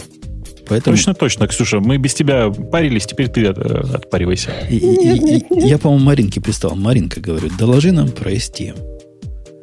И она что-то докладывала. Такая говорит, какой STM? Никакого STM не брала, это не я вообще. Давай сначала проблему твою э, обозначим. Проблему твоего конкурентного программирования. У тебя же есть проблема. Ты просто не понимаешь, ну, что это проблема. Су- суть проблем это когда, например, мы меняем какие-то данные, а к ним происходит доступ из разных потоков, и, соответственно, э, как бы другой поток должен не знает о том, что ну есть поток А, поток Б, есть ячейка там какой есть ячейка памяти. Вот поток А его поменял, а поток Б хотел ну, ему нужно по логике программы еще то старое значение до изменения потоком А. Вот что-то такое. Умница. Мало того, что красавица, еще и умница. Все правильно сказал Бог, да? Добавить, не добавить, не прибавить. Это главная проблема, главная проблема кон- конкурентного программирования. Именно конкурентный. Возникают всякие рейсы. Плохо получается. Приходится делать что? Что вы делаете, Ксюша? Локи собачите с мютексами и семафорами? Ну, да, получается, что логика программы продумывается таким образом, что мы запрещаем для изменения эту ячейку, например. Вот. А теперь у меня вопрос к Бобуку. Бобук, товарищ Бобук, студент Я. Бобук, доложите две основных проблемы использования локов, мютексов и прочих таких защитных механизмов в практической жизни. Две. Тормозит Первую и вторую. И глючит. Умница. Ну, просто Бобу, как сказал, не добавить, не прибавить. Тормозит, перевожу. Эта модель называется пессимистическая модель. Она предполагает, что всякое событие в жизни приводит к краху системы и разрушению цивилизации. Для того, чтобы от этой системы защититься и, и чтобы было хорошо, ставится локи на все. На все конкурентные доступы к тому, что потенциально может параллельно доступиться, ставится локи, и Бобок правильно сказал, тормозит. Что касается глючит, тоже не добавить, не прибавить. Там поставил, здесь не поставил. Ну, тонкое дело. То есть здесь не защитил, здесь не в том контексте защитил, здесь не на том уровне. Бог, какой ты молодец, а? Как да ты вообще сказал все, что я тут полчаса пытаюсь объяснить. А главное, зачем ты это все объясняешь? Ведь все, кто хоть раз в своей жизни программировали с тредами и использовали мьютексы, локи, семафоры и все, что с этим связано, они все прекрасно понимают, где здесь, где здесь так сказать, собака-то порылась. А мне кажется, нужно нести свет в массы. Я думаю, особенно вот после того, как после понимания функционального программирования, как все члены приватные, нужно объяснять, о, чем мы тут говорим. Не устану, не устану учиться, учиться и учиться, дорогие слушатели. Какие есть подходы, подходы к этой проблеме? Подходы мы не раз обсуждали, разные и всякие. Один из подходов называется STM, Software Transactional Memory. И суть подхода, я знаю всего две реализации. То есть до этого я знал одну реализацию, которая в АКИ существует. Но после чтения этой статьи я понял, что эта реализация прямо из кложера утянута один в один. И потом я нашел подтверждение в описании АКИ, что действительно они на кложер смотрели когда это дело, это дело реализовывали. Кто нам доложит, как STM работает? Ну, если коротко, то все текущие реализации STM работают плохо. Тебя устроит такой ответ? Подожди, нет, они плохо, но во всяком случае они их только тормозят, но не глючат. То есть они ну, в два да. раза лучше, чем, чем другие реализации. Э, речь идет о том, что ну, придумать нужно подобного рода, как в базе данных бывают транзакции, то есть такие атомарные действия, у которых есть начало и конец, и которые с точки зрения стороннего наблюдателя выглядят как единое действие, которое может либо совершиться, либо не совершиться. То есть это я атомарность перевожу по-русски. И эти транзакции смотрят на мир с точки зрения состояния стабильного и, и безопасного. То есть тот момент, когда транзакция началась, у вас система в каком-то состоянии. Пока транзакция длится, система с точки зрения транзакции это состояние не меняет. Ксюша, я понятно объяснил? Ну да, достаточно понятно. Мы, кстати, об этом говорили уже со мной, только мы говорили про хардваре, про transactional memory. Во. А здесь софтвер. То есть вы можете прямо это вставить себе в любимую свою программу даже на Java. Я не знаю, как про Python. Есть для Python STM реализации? Я не вижу, Но, почему бы не было. Я, если честно, не видел, потому что у питона же нет такой проблемы, он же все равно тормозит. А ну, по-моему, я... в этой статье про что-то про питон. А, или это он показывает... Сейчас, секунду. То есть в этой статье про Software Transactional Memory он как раз что-то говорит про питон. Я так понимаю, что, возможно, есть. Ну, вообще, вот этот пример, который он приводит, он не на питоне. Скобочек слишком много для питоне. Ну, есть э, та реабилитация, от которой, о которой он говорит, это, но это Clojure Py, в смысле, что это часть, э, давай скажем так, часть э, э попытки написать э, Clojure для Python, для CPython. Хорошо. Итак, мы выяснили, что транзакции атомарные. Транзакции работают над э, картинкой, стабильной картинкой внешнего вида. И самое главное, почему они транзакции, они могут быть от, откоч, откочены. Откатить их, короче, можно в случае конфликта. И либо повторить. Либо, Это тоже как-то странно. Либо повтор, откатываемые, либо повторябельные в случае конфликта. На практике на, вот в Clojure, насколько я понимаю, да и в Аке по умолчанию – там зависит от параметров, которые определишь, транзакция будет лупить до тех пор, пока не долупит. Но не больше, чем x раз. Ксюша, представляешь, вот теперь я тебе практический пример. Да? Вместо того, чтобы делать локи такие пессим, пессимистические, ты делаешь как бы оптимистические транзакции. Транзакция предполагает, что она всегда пройдет. Вот у тебя есть, ты в, в кусок транзакции обрамляешь доступ к тем shared переменным, и ты в них с ними что-то делаешь и все хорошо. А если плохо, так она еще раз повторится, пока хорошо не станет. Плохо это значит что? Если твоя переменная поменяла состояние во время транзакции снаружи, тогда плохо. Это как в системе контроля ревизии. То есть получится конфликт на выходе. Ты пытаешься закоммитить, а оно опаньки не коммитится. Конфликт. То есть надо ну, ее еще раз сколько провести. ресурсов будет тратиться вот на, вот, ну, на вот это конфликчение и откачивание. Мне кажется, опять же, будут задачи и, и проблемы, которые будет удобнее решить вот с этим подходом, и будут также задачи, проблемы, которые удобнее будет решить по-старому, там, с локами. Ну, именно по перформансу. Не, не, это, это перформанс это отдельная проблема. Тот концептуальный подход совсем в другом. Подход в том, что в тех двух реализациях, возможно, есть другие, я не знаю. Но в тех двух, что я вот смотрел, э, по сути вот этого транзакционного подхода лежит версионность. Понимаешь, Бобук, с этого слова ты уже догадался, как оно работает же, да? Даже если бы не знал. То есть как у, кажд... у каждой да. переменной есть состояние, связанное со временем. И в тот момент, когда транзакция начинается, она знает, с какой ревизией всего она работает. То есть вот этих транзакционных переменных у них особый даже тип есть. По-моему, ref называется. И, и также и в Clojure называется, и также называется и в Иваке. К ним можно доступаться только изнутри транзакции. Там у них есть геты, альтеры, путы, сеты все, и все дела.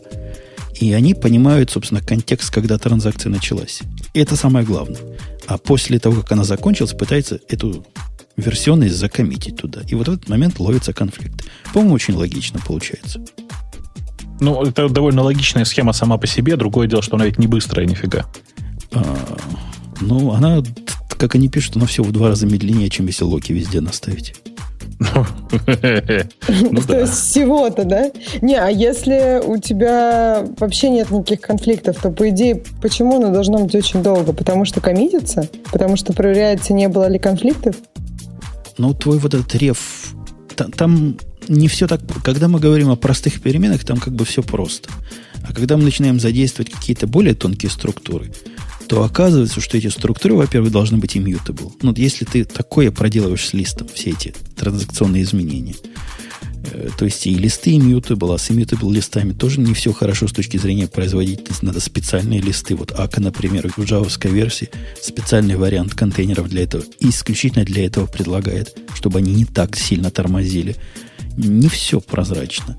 Но и вот эта версионность, что же денег стоит, да? Изменение переменной и трекать его туда во времени за бесплатно не бывает. Ну, конечно. Ну, там, говоря по, по-простому по-русски, это on write там происходит. Что ну. мы сами понимаем, скорости не добавит. Э, это самое главное наезд на STM. Все, что я слышал про STM из критиков. То есть все говорят, круто. STM это круто. Это просто. Это гарантированно корректная программа, если ты сделаешь все в транзакциях. Это у тебя просто думать не надо. Вот, то, вот его глючит, что Бобок упомянул. Его не будет. Но медленно, но тормози.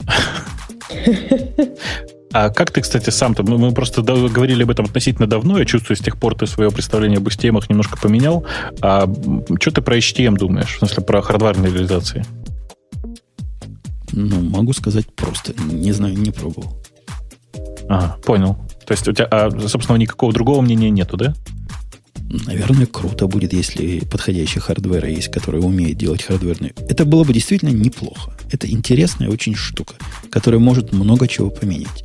Но это очень экзотическая экзотика. Понятно. Ну, естественно, да. И вместе с другими подходами STM, вот с той же самой акой, когда actor-based ты concurrency ты реализуешь, STM не кажется уж таким медленным. Не потому, что актор очень медленно работает, а потому что редко когда надо. Это действительно экзотический такой выраженный, очень специальный случай, когда в акторном конкуренции тебе приходится вот такой доступ э, к shared чему-то. Бывает, но редко. В общем, можно, наверное, с этим даже жить. Хотя, конечно, противно медленно. Понятно. Понятно. Вот такое введение в STM для, для начинающих. И не только. Для, мне кажется, для заканчивающих уже. И я предлагаю Ксюше, как прекрасный третий сегодняшнего выпуска, пойти и выбрать тему, на которой она хотела бы поговорить.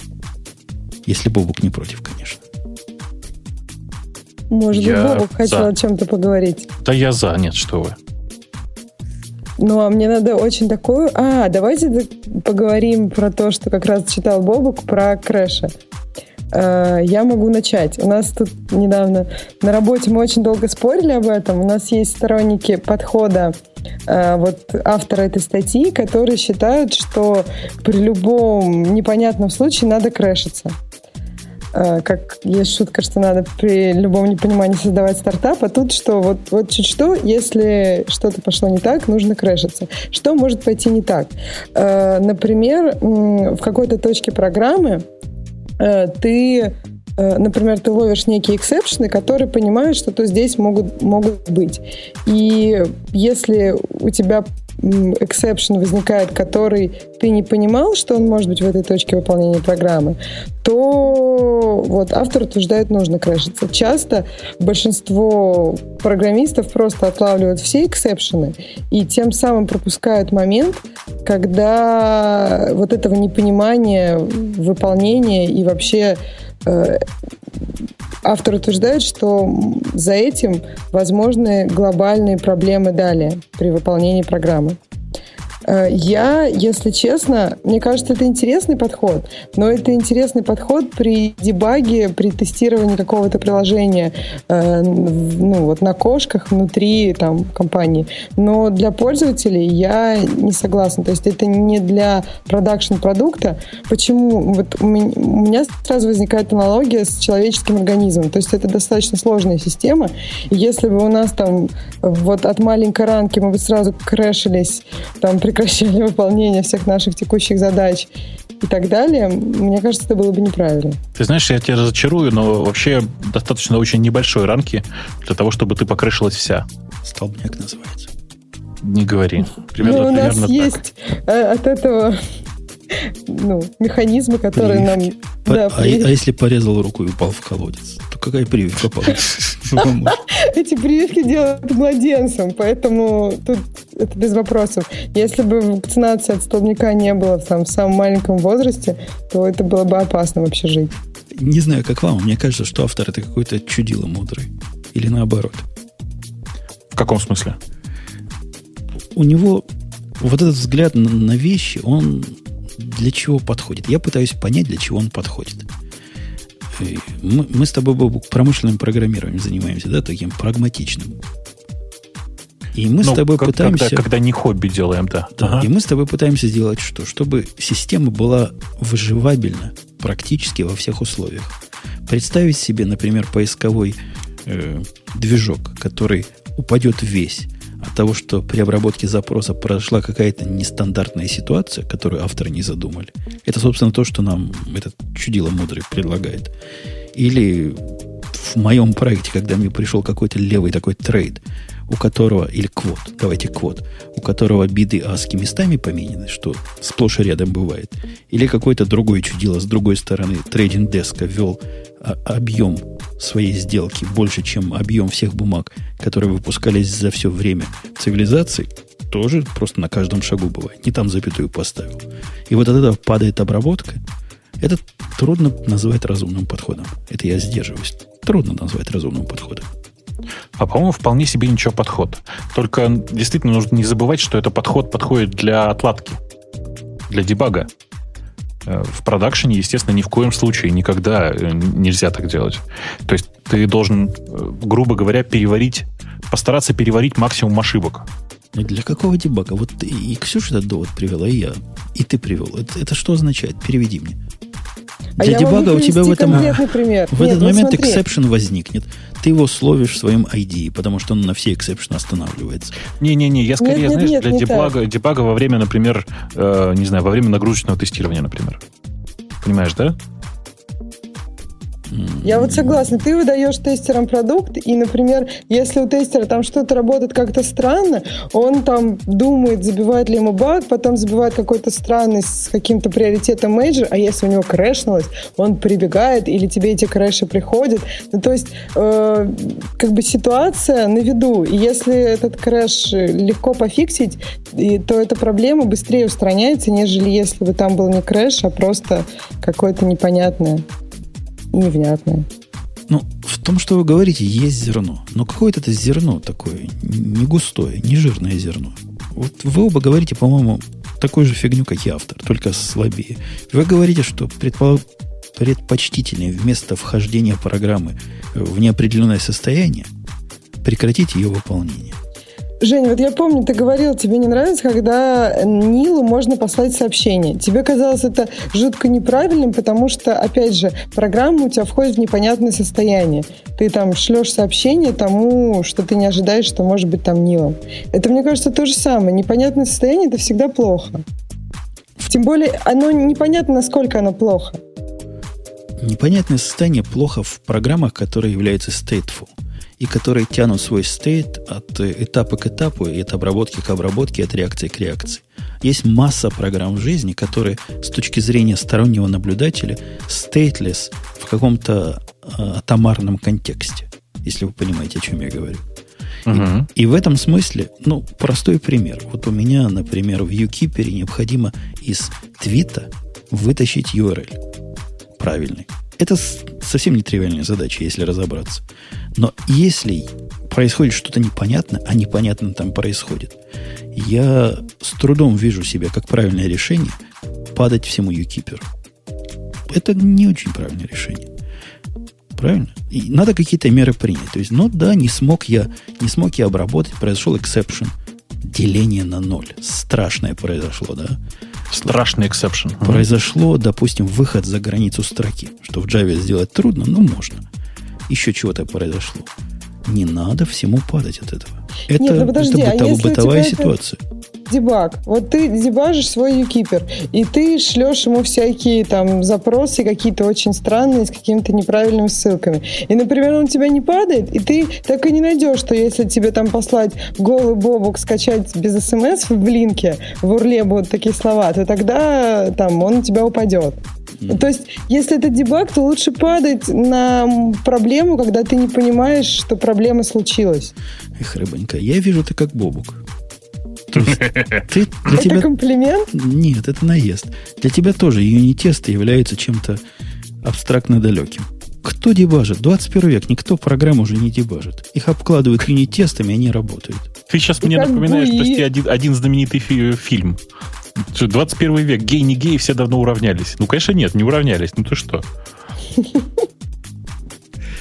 И я, Ксюша, отвечаю тебе на вопрос – если я проверяю программу на особые случаи, я то есть проверяю ее при помощи набора тестов, которые есть.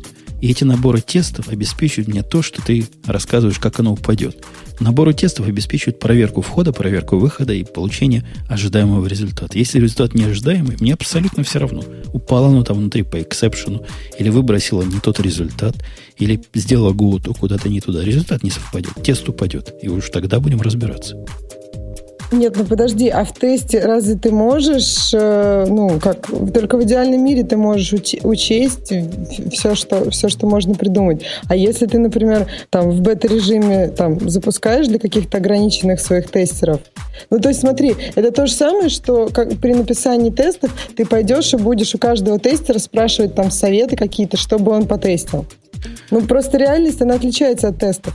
Ну, для этого тоже есть решение. Есть различные способы, которые генерируют случайный вход для тестов. Прям специальные фреймворки для этого есть.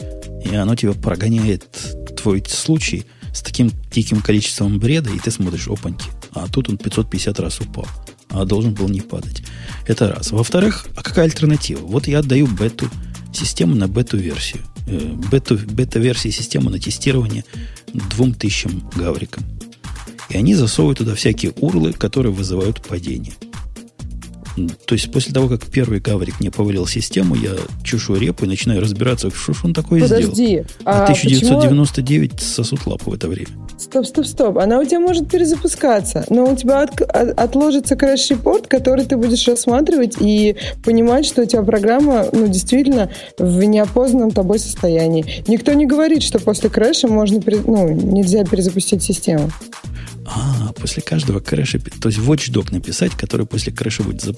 Нет, чтобы просто ловить этот exception. launchd и все. Нет, чтобы ловить exception на самом высоком уровне и просто в логи его засовывать и игнорировать эту транзакцию, это действие. Нет, мы будем каждый а раз зачем? по новой Жень, не-не-не, ты подожди, ты путаешь две вещи. Во-первых, конечно же, никто тебя не заставляет просто корку отсылать, да, там, или что-то еще.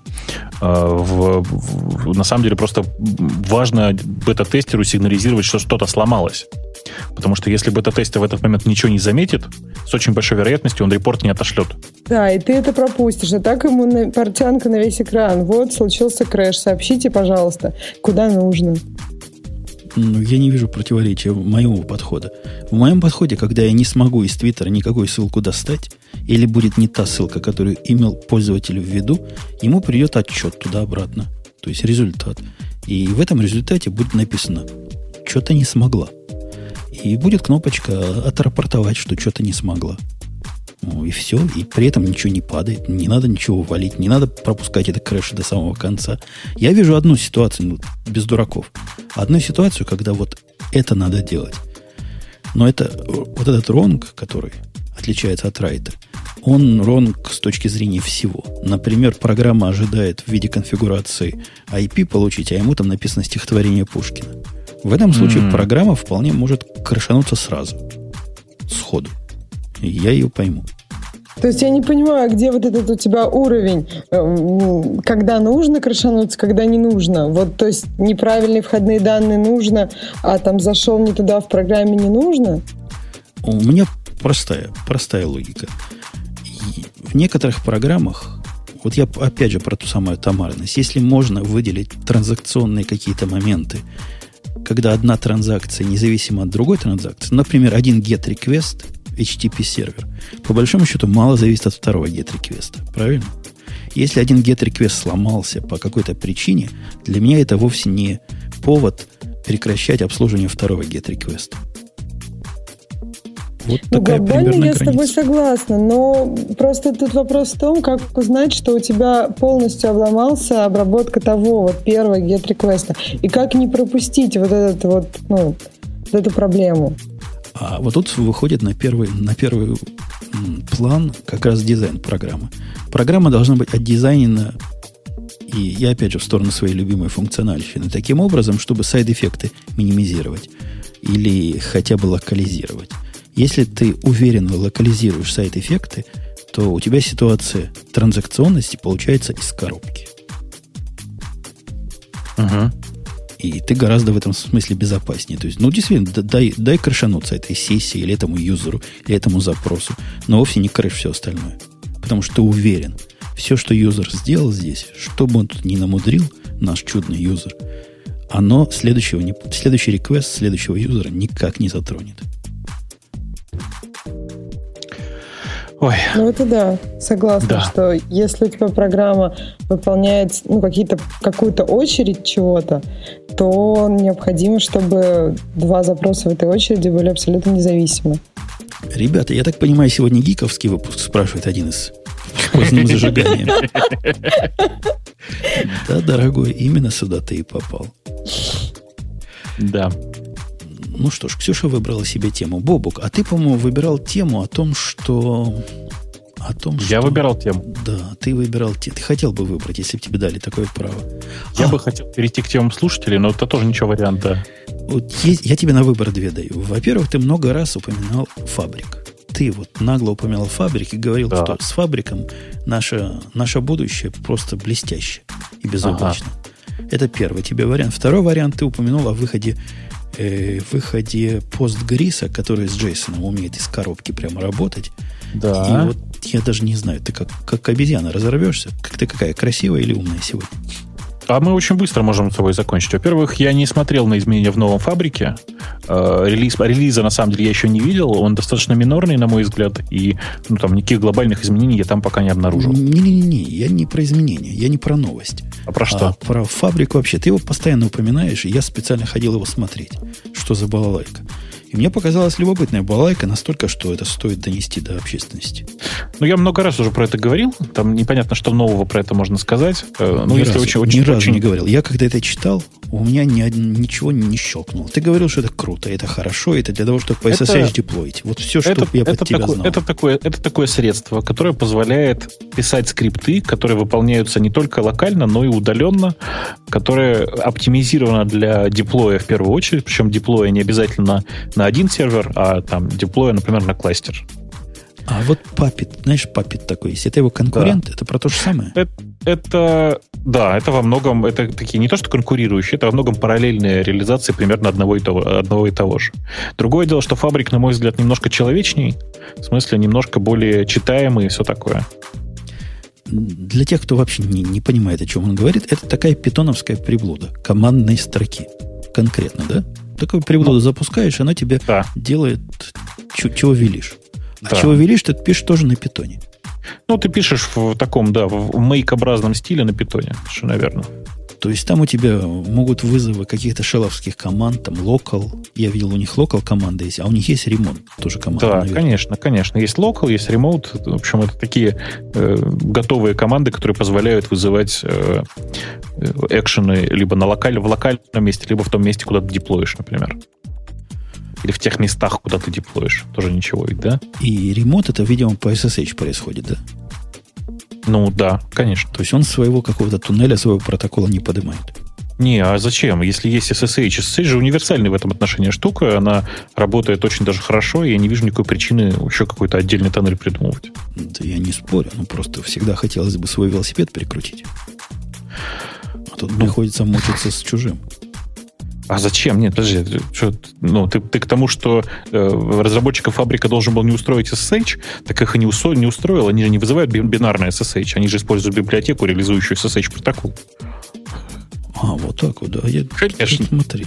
Нашли велосипед, молодцы. Конечно, конечно. Ну, хороший разработчик, он же везде велосипед сделает, ты что? Да, а, а вот это вот with это что вообще такое? У них там, Чего? у них там with, with, знаешь, W. Ну, это такая конструкция такая, которая была, простите, привнесена, по-моему, в 2.6 питоне, если я не ошибаюсь. Жень, ты вообще когда просыпаешься? Ты на, питон, на питон ты иногда смотри. 2.3 версия на наших Hat. Что, откуда я могу знать? Это что означает? С чем? Да это с чем? Это контекст. Это, грубо говоря, есть специальные классы такие, которые понимают контекст. Погоди, это как код-блок, что ли? Это как код-блок, в котором э, класс, который находится внутри, который, который инициализируется при работе с этим контекстом, знает, когда ты вышел из код-блока и, соответственно, выполняет набор действий для закрывания. То есть это, по сути, код-блок, да. То есть, когда написано with cd, код dir, это что означает здесь? То есть, обратно, после завершения вот этого with, он вернется в, в директорию, в котором был до того? Ну, в данном конкретном случае, да. Да, я так и додумался, так и догадался. Ну что, симпатичная штука и не очень сложная на вид. По-моему, буквально сразу запускаешь, все понятно, что с ним делать. Она совершенно простая, и этим, совершенно, соответственно, и подкупает. Потому что чип с папетом, они, конечно, намного сложнее. А я тут странное прочитал. Сказано, что да, это, конечно, штука для деплоя. Но если вам очень хочется, вы можете и make делать при помощи этой балалайки.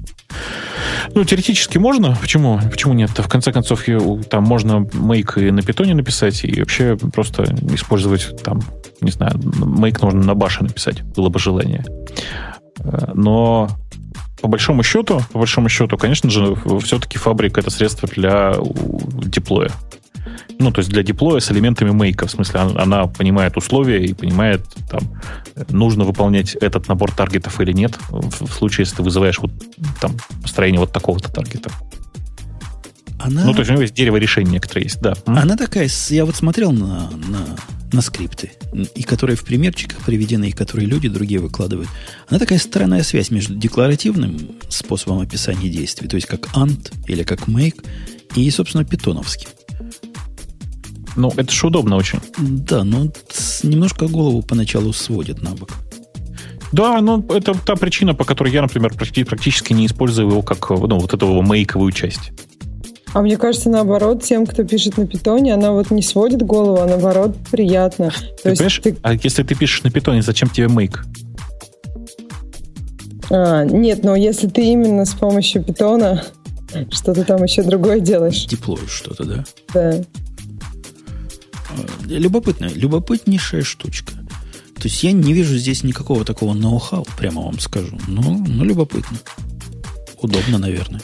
Ну, в принципе, да. В принципе, фабрик, мне кажется, ужасно удобной штукой само по себе. А как он а. фабрик, вот именно с точки зрения как deployment tool? Я так понимаю, это его главное все-таки направление ну, использования. Как? В смысле, что, что как? К, нет, я не, до, не досказал вопрос. Как а? он в смысле массивного деплоймента?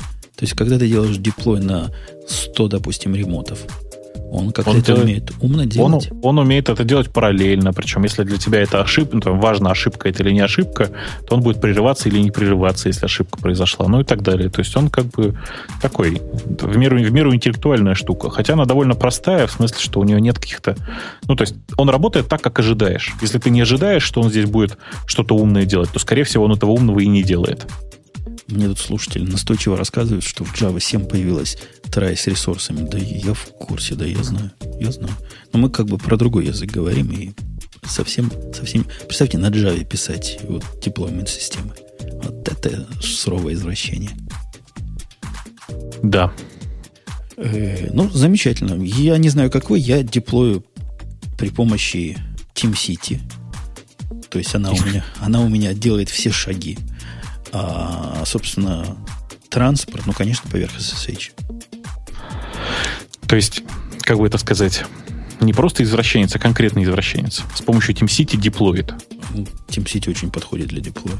Да, да, Просто да. они а, это фаб- скрывают для вас, а на Конечно. самом деле очень... а фабрик очень подходит для написания си- систем- системных скриптов. Вот Они вам- просто скрывают от тебя, но вообще очень подходит. Вот вам все издеваться. Зато у меня одна кнопка есть. Вот как ты где-то рассказывал, что есть одна кнопка для деплоя, а у меня есть одна кнопка, которую наж- нажимаешь Build Configuration. А Configuration называется деплой всему миру такую-то программу. И оно все делает. И если падает, он тоже может упасть на промежуточном шаге. И можно сказать, опционально или нет. В общем, много чего можно сделать. А зачем там TeamCity? Я так понимаю, что у тебя там все равно просто набор каких- каких-то действий, да? Или как? Вот я не понимаю, зачем для депл- деплоя TeamCity? А чем? Что по SSH заходить в репозиторий и там запускать команду? Ну, какой-нибудь там скрипт, да. А, что, в Ну, так, плане у меня, того, что... так у меня все удобно. Где делаешь А, ну, build, где делаешь нода. релиз, А. там же и делаешь. Причем ты даже не знаешь, на какой ноде оно бежит. TeamCity за тебя все это решает. По-моему, прекрасно. Бобук просто счастье своего не понимает со своим Я- фабриком. Да, я просто не понимаю, потому что мне гораздо удобнее в консоли нажать там две, две команды выполнить и смотреть за тем, как все деплоится. Ну, подожди, а если у тебя много серверов одновременно, это же на все заходить В этом же неудобно. все. Нет, зачем? Это же не на сервере выполняется. Ты Ну, на своей смысле? машине набор, Ну да. сделал, сделал набор действий. Потом сказал, оба там, например, там, ну, как у меня вот сейчас вот в текущем проекте, фаб деплой. Она Так разлетелась ты по им всем. пользуешься, да? Конечно. Вот этим Фабрикам, А. фабрикам я пользуюсь постоянно, конечно, для А. деплоймента. Но нужно сказать при этом, что я им пользуюсь, конечно же, для своих хобби-проектов. Потому что когда у тебя нужна задача разлить это все не на, там, не на 5 серверов, а на 5000 серверов, то это, конечно же, совсем другая, так сказать, малина. У кого-то на Хабре была, какой-то корпорации. На Хабре в корпоративном блоге была статья, как Папет под это дело настроить, чтобы он на 5000 серверов заливал. Ну, если очень коротко, то, то это какое-то у человека очень веселое счастье. В том смысле, что я не понимаю, как можно для этого использовать Puppet. Ты, ты же понимаешь, что там одна из э, крупных проблем заключается не в том, чтобы запустить удаленно на всех машинах, а в том, чтобы программу доставить одновременно на 5000 машин быстро. А у них там же наоборот, Папет, насколько я понимаю, работает в, в режиме пул. Если твой фабрик в режиме пуш, то тут как пульнет со всех пяти тысяч. Не-не-не, подожди, это, это не решает проблемы. Какая разница-то? Ну, пульнет он с 5000. И на 5000 машин все поедет, простите, по SSH, как тормозную, как, как, как не знаю что. Во, ну да, а с одной машины. А Это для этого он там тогда- лот-балансер засовывает и целое Ага. дело прямо, да. Целый Да. кластер папетов. Мне, конечно, стыдно про это сказать, но у нас там, где массивные инсталляции, там используют, простите, э, собственно написанную программу, которая с помощью торрентов раздают. Ну вот я тоже подумала, что там нужна какая-то распределенная система. Она будет быстрее всего. Ну, мы так с Ксюшей помним, как на самом деле у вас дистрибьюшн происходит, да? Мы Как? помним, за что папа вызывал на ковер. Подожди, Ксюша, наверное, не помнит уже. Я, да, наверное, пропустила такой. Женя, напомни всем. Ну, ты что, не знаешь, папа вызвал Бобука на ковер. Подожди, Бобука вряд ли в тот момент. А, ну ладно, да. Ну, мог, мог бы и Бобук. И начал ругать, что ж вы козлы такие, по SVN доставляете апдейты. И папочку А. до, до SVN храните Да, да, везде. да, да, да, Свен, да, я помню. Подожди, Нет, я- подожди, подожди, подожди. Как это? Ты же, ты же, ты же что ж творишь-то? У нас же фронтенды и бэкенды отдельно. Как же ты можно SVN нам доставлять на бэкенды? Ты меня спрашиваешь. Это ты папе Да. расскажешь, как, как это вы натворили. Не-не-не, подожди, как это? Папа Женя, ты меня не путай. Не знаю. А вы куда доставляли? На фронтенд или на бэкенды это все? Да, Женя, это на, как это, на фронтендах, на некоторых машинах лежала папочка .svn, в которой ничего секретного не было вообще.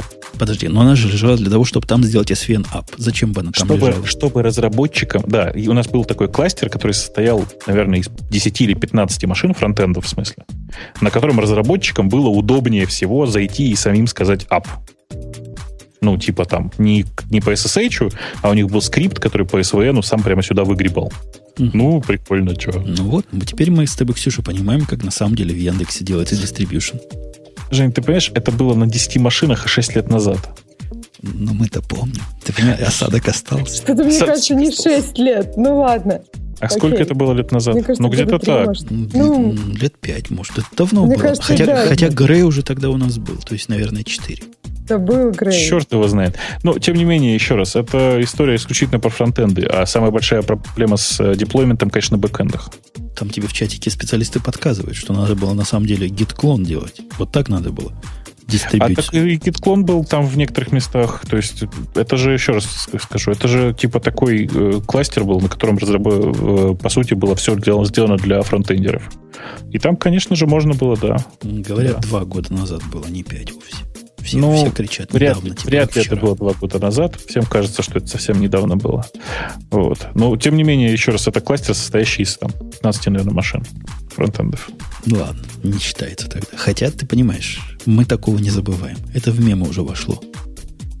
Свану он рассказывает, что там на самом деле все было прекраснее в том смысле, что э, там же, знаешь, как прикольно. Представляешь, что у тебя, у тебя за балансером спрятано 15 машин, э, и можно было апнуть одну из машин. А потом удивляться результату. Конечно, конечно.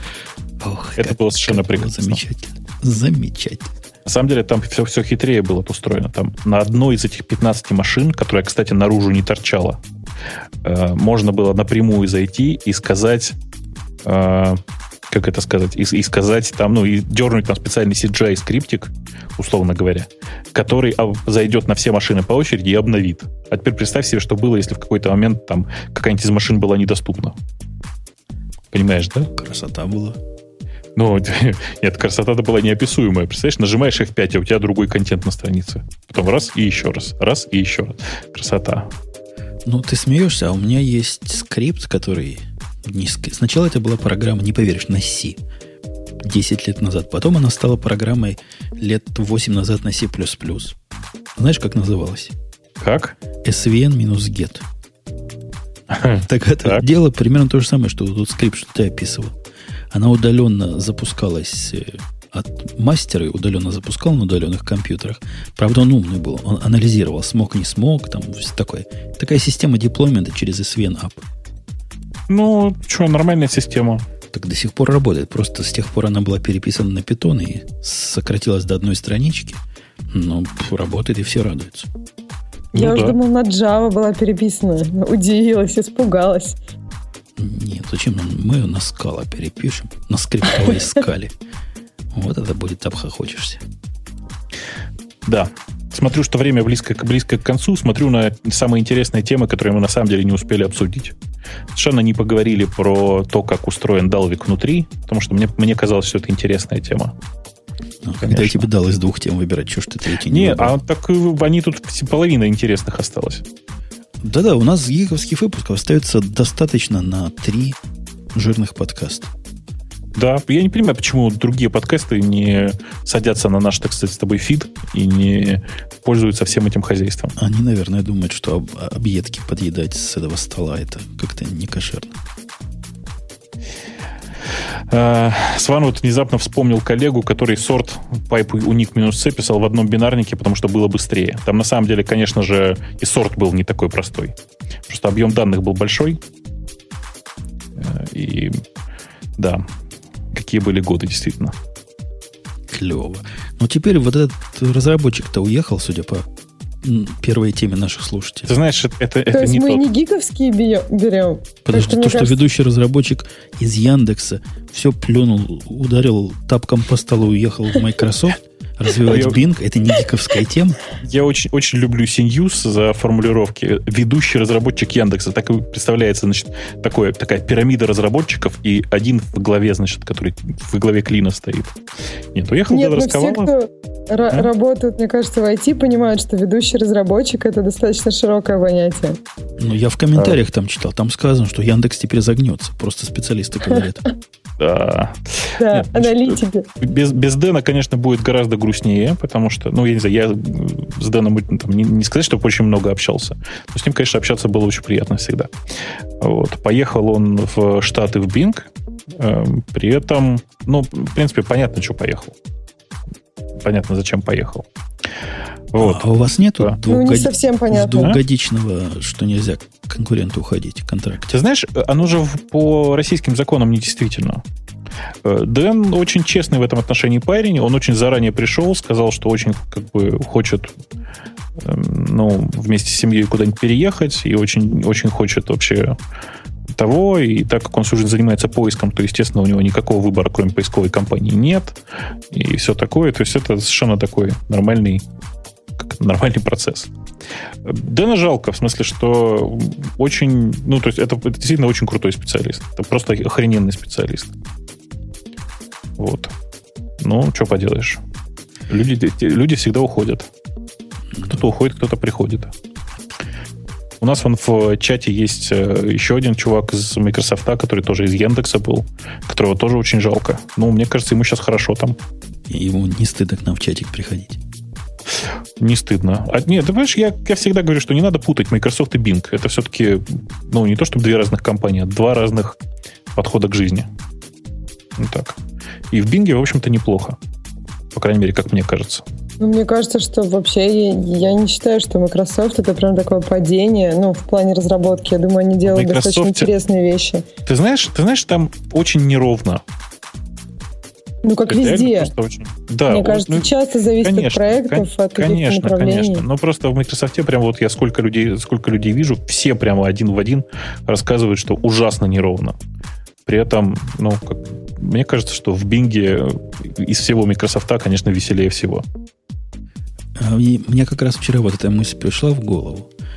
Именно вот о чем вы говорите, о падении и является Microsoft дном для программиста. Я смотрел вчера в телевизоре фильм, который оказался Аслюм, да, по-моему, называется это кино, кино, киностудия, которая ас- Да, или Асилюм, ну такая Аслю, Ас- короче, где, Изилиум, да. Где помидоры на людей нападают. Ну, такого вида фильма они снимают. В этот раз я смотрел фильм, в котором президентский самолет почти врезался в другой самолет. Ну, в общем, это и сюжет. И вот я думаю, вот сидит артист, да, ждет звонка от агента. И тут агент ему звонит, говорит, я из Аслюма. Не хотите ли у нас сняться? Что же артист почувствует при этом? У них там самая главная звезда была в этом фильме. Тот мужик, который в крепком орешке один, черный, помните, был? Ну, полицейский. На Ну. машину которого упал самый плохой. Да-да-да, ну, Вот он там был главной звездой. Типа вот он звезда. Вот я думаю, как это для него падение. Как, это как в Microsoft пригласить, да? Да. Мне кажется, как-то очень жестоко сейчас. Сидишь, про- сидишь, и тут тебе звонят. Ты думаешь, все. Карьера дошла до точки. Меня уже в Аслюм позвали. Э, Есть а там... же- Apple это как Голливуд и там, я не знаю, блокбастер. Ну да, ну да, конечно. Тут что ж, в, в Apple, ух ты, ух ты. А Google где?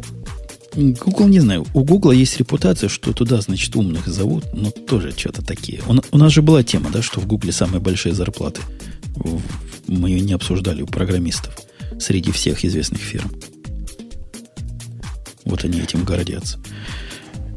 А И- что, этим не нужно гордиться? Ну, почему? Можно гордиться. Ну, почему, почему бы не? Почему? Вполне, вполне можно. Не то, что они такие. Я, я когда прочитал, думал там, ух, ну, там, ну, да, ну, такой А, то есть Слушай, на самом а- деле это не самые большие, да? Это, это же лукавые цифры все, потому что нельзя сравнить, допустим, зарплату, которую... У меня есть программист, который работает из Тампы, который во Флориде, и который по деньгам получает такую же зарплату, как мои чикагские программисты. В, в долларах. Примерно. Но на самом-то деле он получает больше. Потому что надо сравнивать уровень жизни и цены и все остальное. Если у него дом в два раза дешевле стоит такой же, как у меня здесь, то А понятно, там что денег Петр больше. А там, ну, Флорида, ну что там, сплошные пенсионеры. То есть туда не ехать в первую поездку в Штаты. Ну, а вот в Силиконовой долине, соответственно, там они сколько говорили, 120 тысяч у них там зарплата. 120 тысяч это совсем не то, что 120 тысяч в Чикаго, и уж точно совсем не то, что 120 тысяч во Флориде. А, то есть Слушайте, Силиконовая а мы, мы как-то очень, мы как-то очень быстро начали проваливаться в после шоу. После шоу, да, активно. Нет, Ну это давайте практически за- гиковская тема. Давай выбери нам что-нибудь еще, Ксюшенька, из, из тем наших слушателей. Мы, А гиковская или не гиковская? конечно, гиковская. Те, кто не гиковские постят, того мы игнорируем. Они Ну, просто тут- не понимают. Не, ну тут не очень гиковская, но тут э, много, в принципе, плюсов набрала тема, хотя и минусов тоже много. Разговор о том, что помогает вам быстро набирать код. То есть у человека, видимо, проблема мыслей много, а, а я, код... я вот ее читал, я, я ему так и хотел сказать, прямо здесь в комментарии. Не, куда ты спешишь? Спустимся медленно с горы и поймем все стадо. Ну вот да, я, честно, вот не разделяю тоже этих моментов. Мне кажется, что эм, иногда, им, ну, чуть-чуть подумал, это может сэкономить много строчек кода много будущих проблем, время там се- свое и своих коллег. То есть, вот, ну, может быть, есть такие языки какие-то многословные, но вот Java, наверное, за это ругают. Про многословность. Да даже в многословном языке. Ну, Бобук, у тебя вызывает программист, который строчит, как пулемет на клавиатуре, причем делает это в течение долгого времени, подозрение. Мне сразу кажется, что с ним что-то не то. Э, Я считаю, что программист, у которого главная проблема в том, как, как бы- побыстрее набирать код, это такой специальный программист, знаешь, такой- это э, особенный, такой маляр особенный. Если бывает программист-художник, то это особенный маляр. Вот этого маляра хорошо посадить на раскрашивание XML. Вот пусть набирает. Причем в- заставить его еще и коды набирать, чтобы раскрашивать было с э, syntax highlighting ом. Было, чтобы. Точно, он, он это быстро сделает. Мне кажется, да. Мне кажется, у него это главная задача. Да, да. У него тут целый ряд, у него две клавиатуры. Представляешь, одной руки уже не хватает хакать. Так две клавиатуры. Левая одно набирает, правая другое, причем в разных окнах. Это, это очень круто. Это Очень, производительно. очень, очень производительно. Просто программист-производитель. Просто я считаю. Спускайтесь, дорогой, медленно. Медленнее с горы. Ничего от вас никуда не убежит. И думайте, думайте перед тем, как на эти клавиатуры нажимать. Да. Я думаю, хватит нам таких тем, потому что да, тут все остальное они. Да, тут ерун- ерунду, ерунду всякую. Там быть ли системным администратором или быть не системным администратором. Уже сто раз Бессистемным. говорили. Системный и сетевой.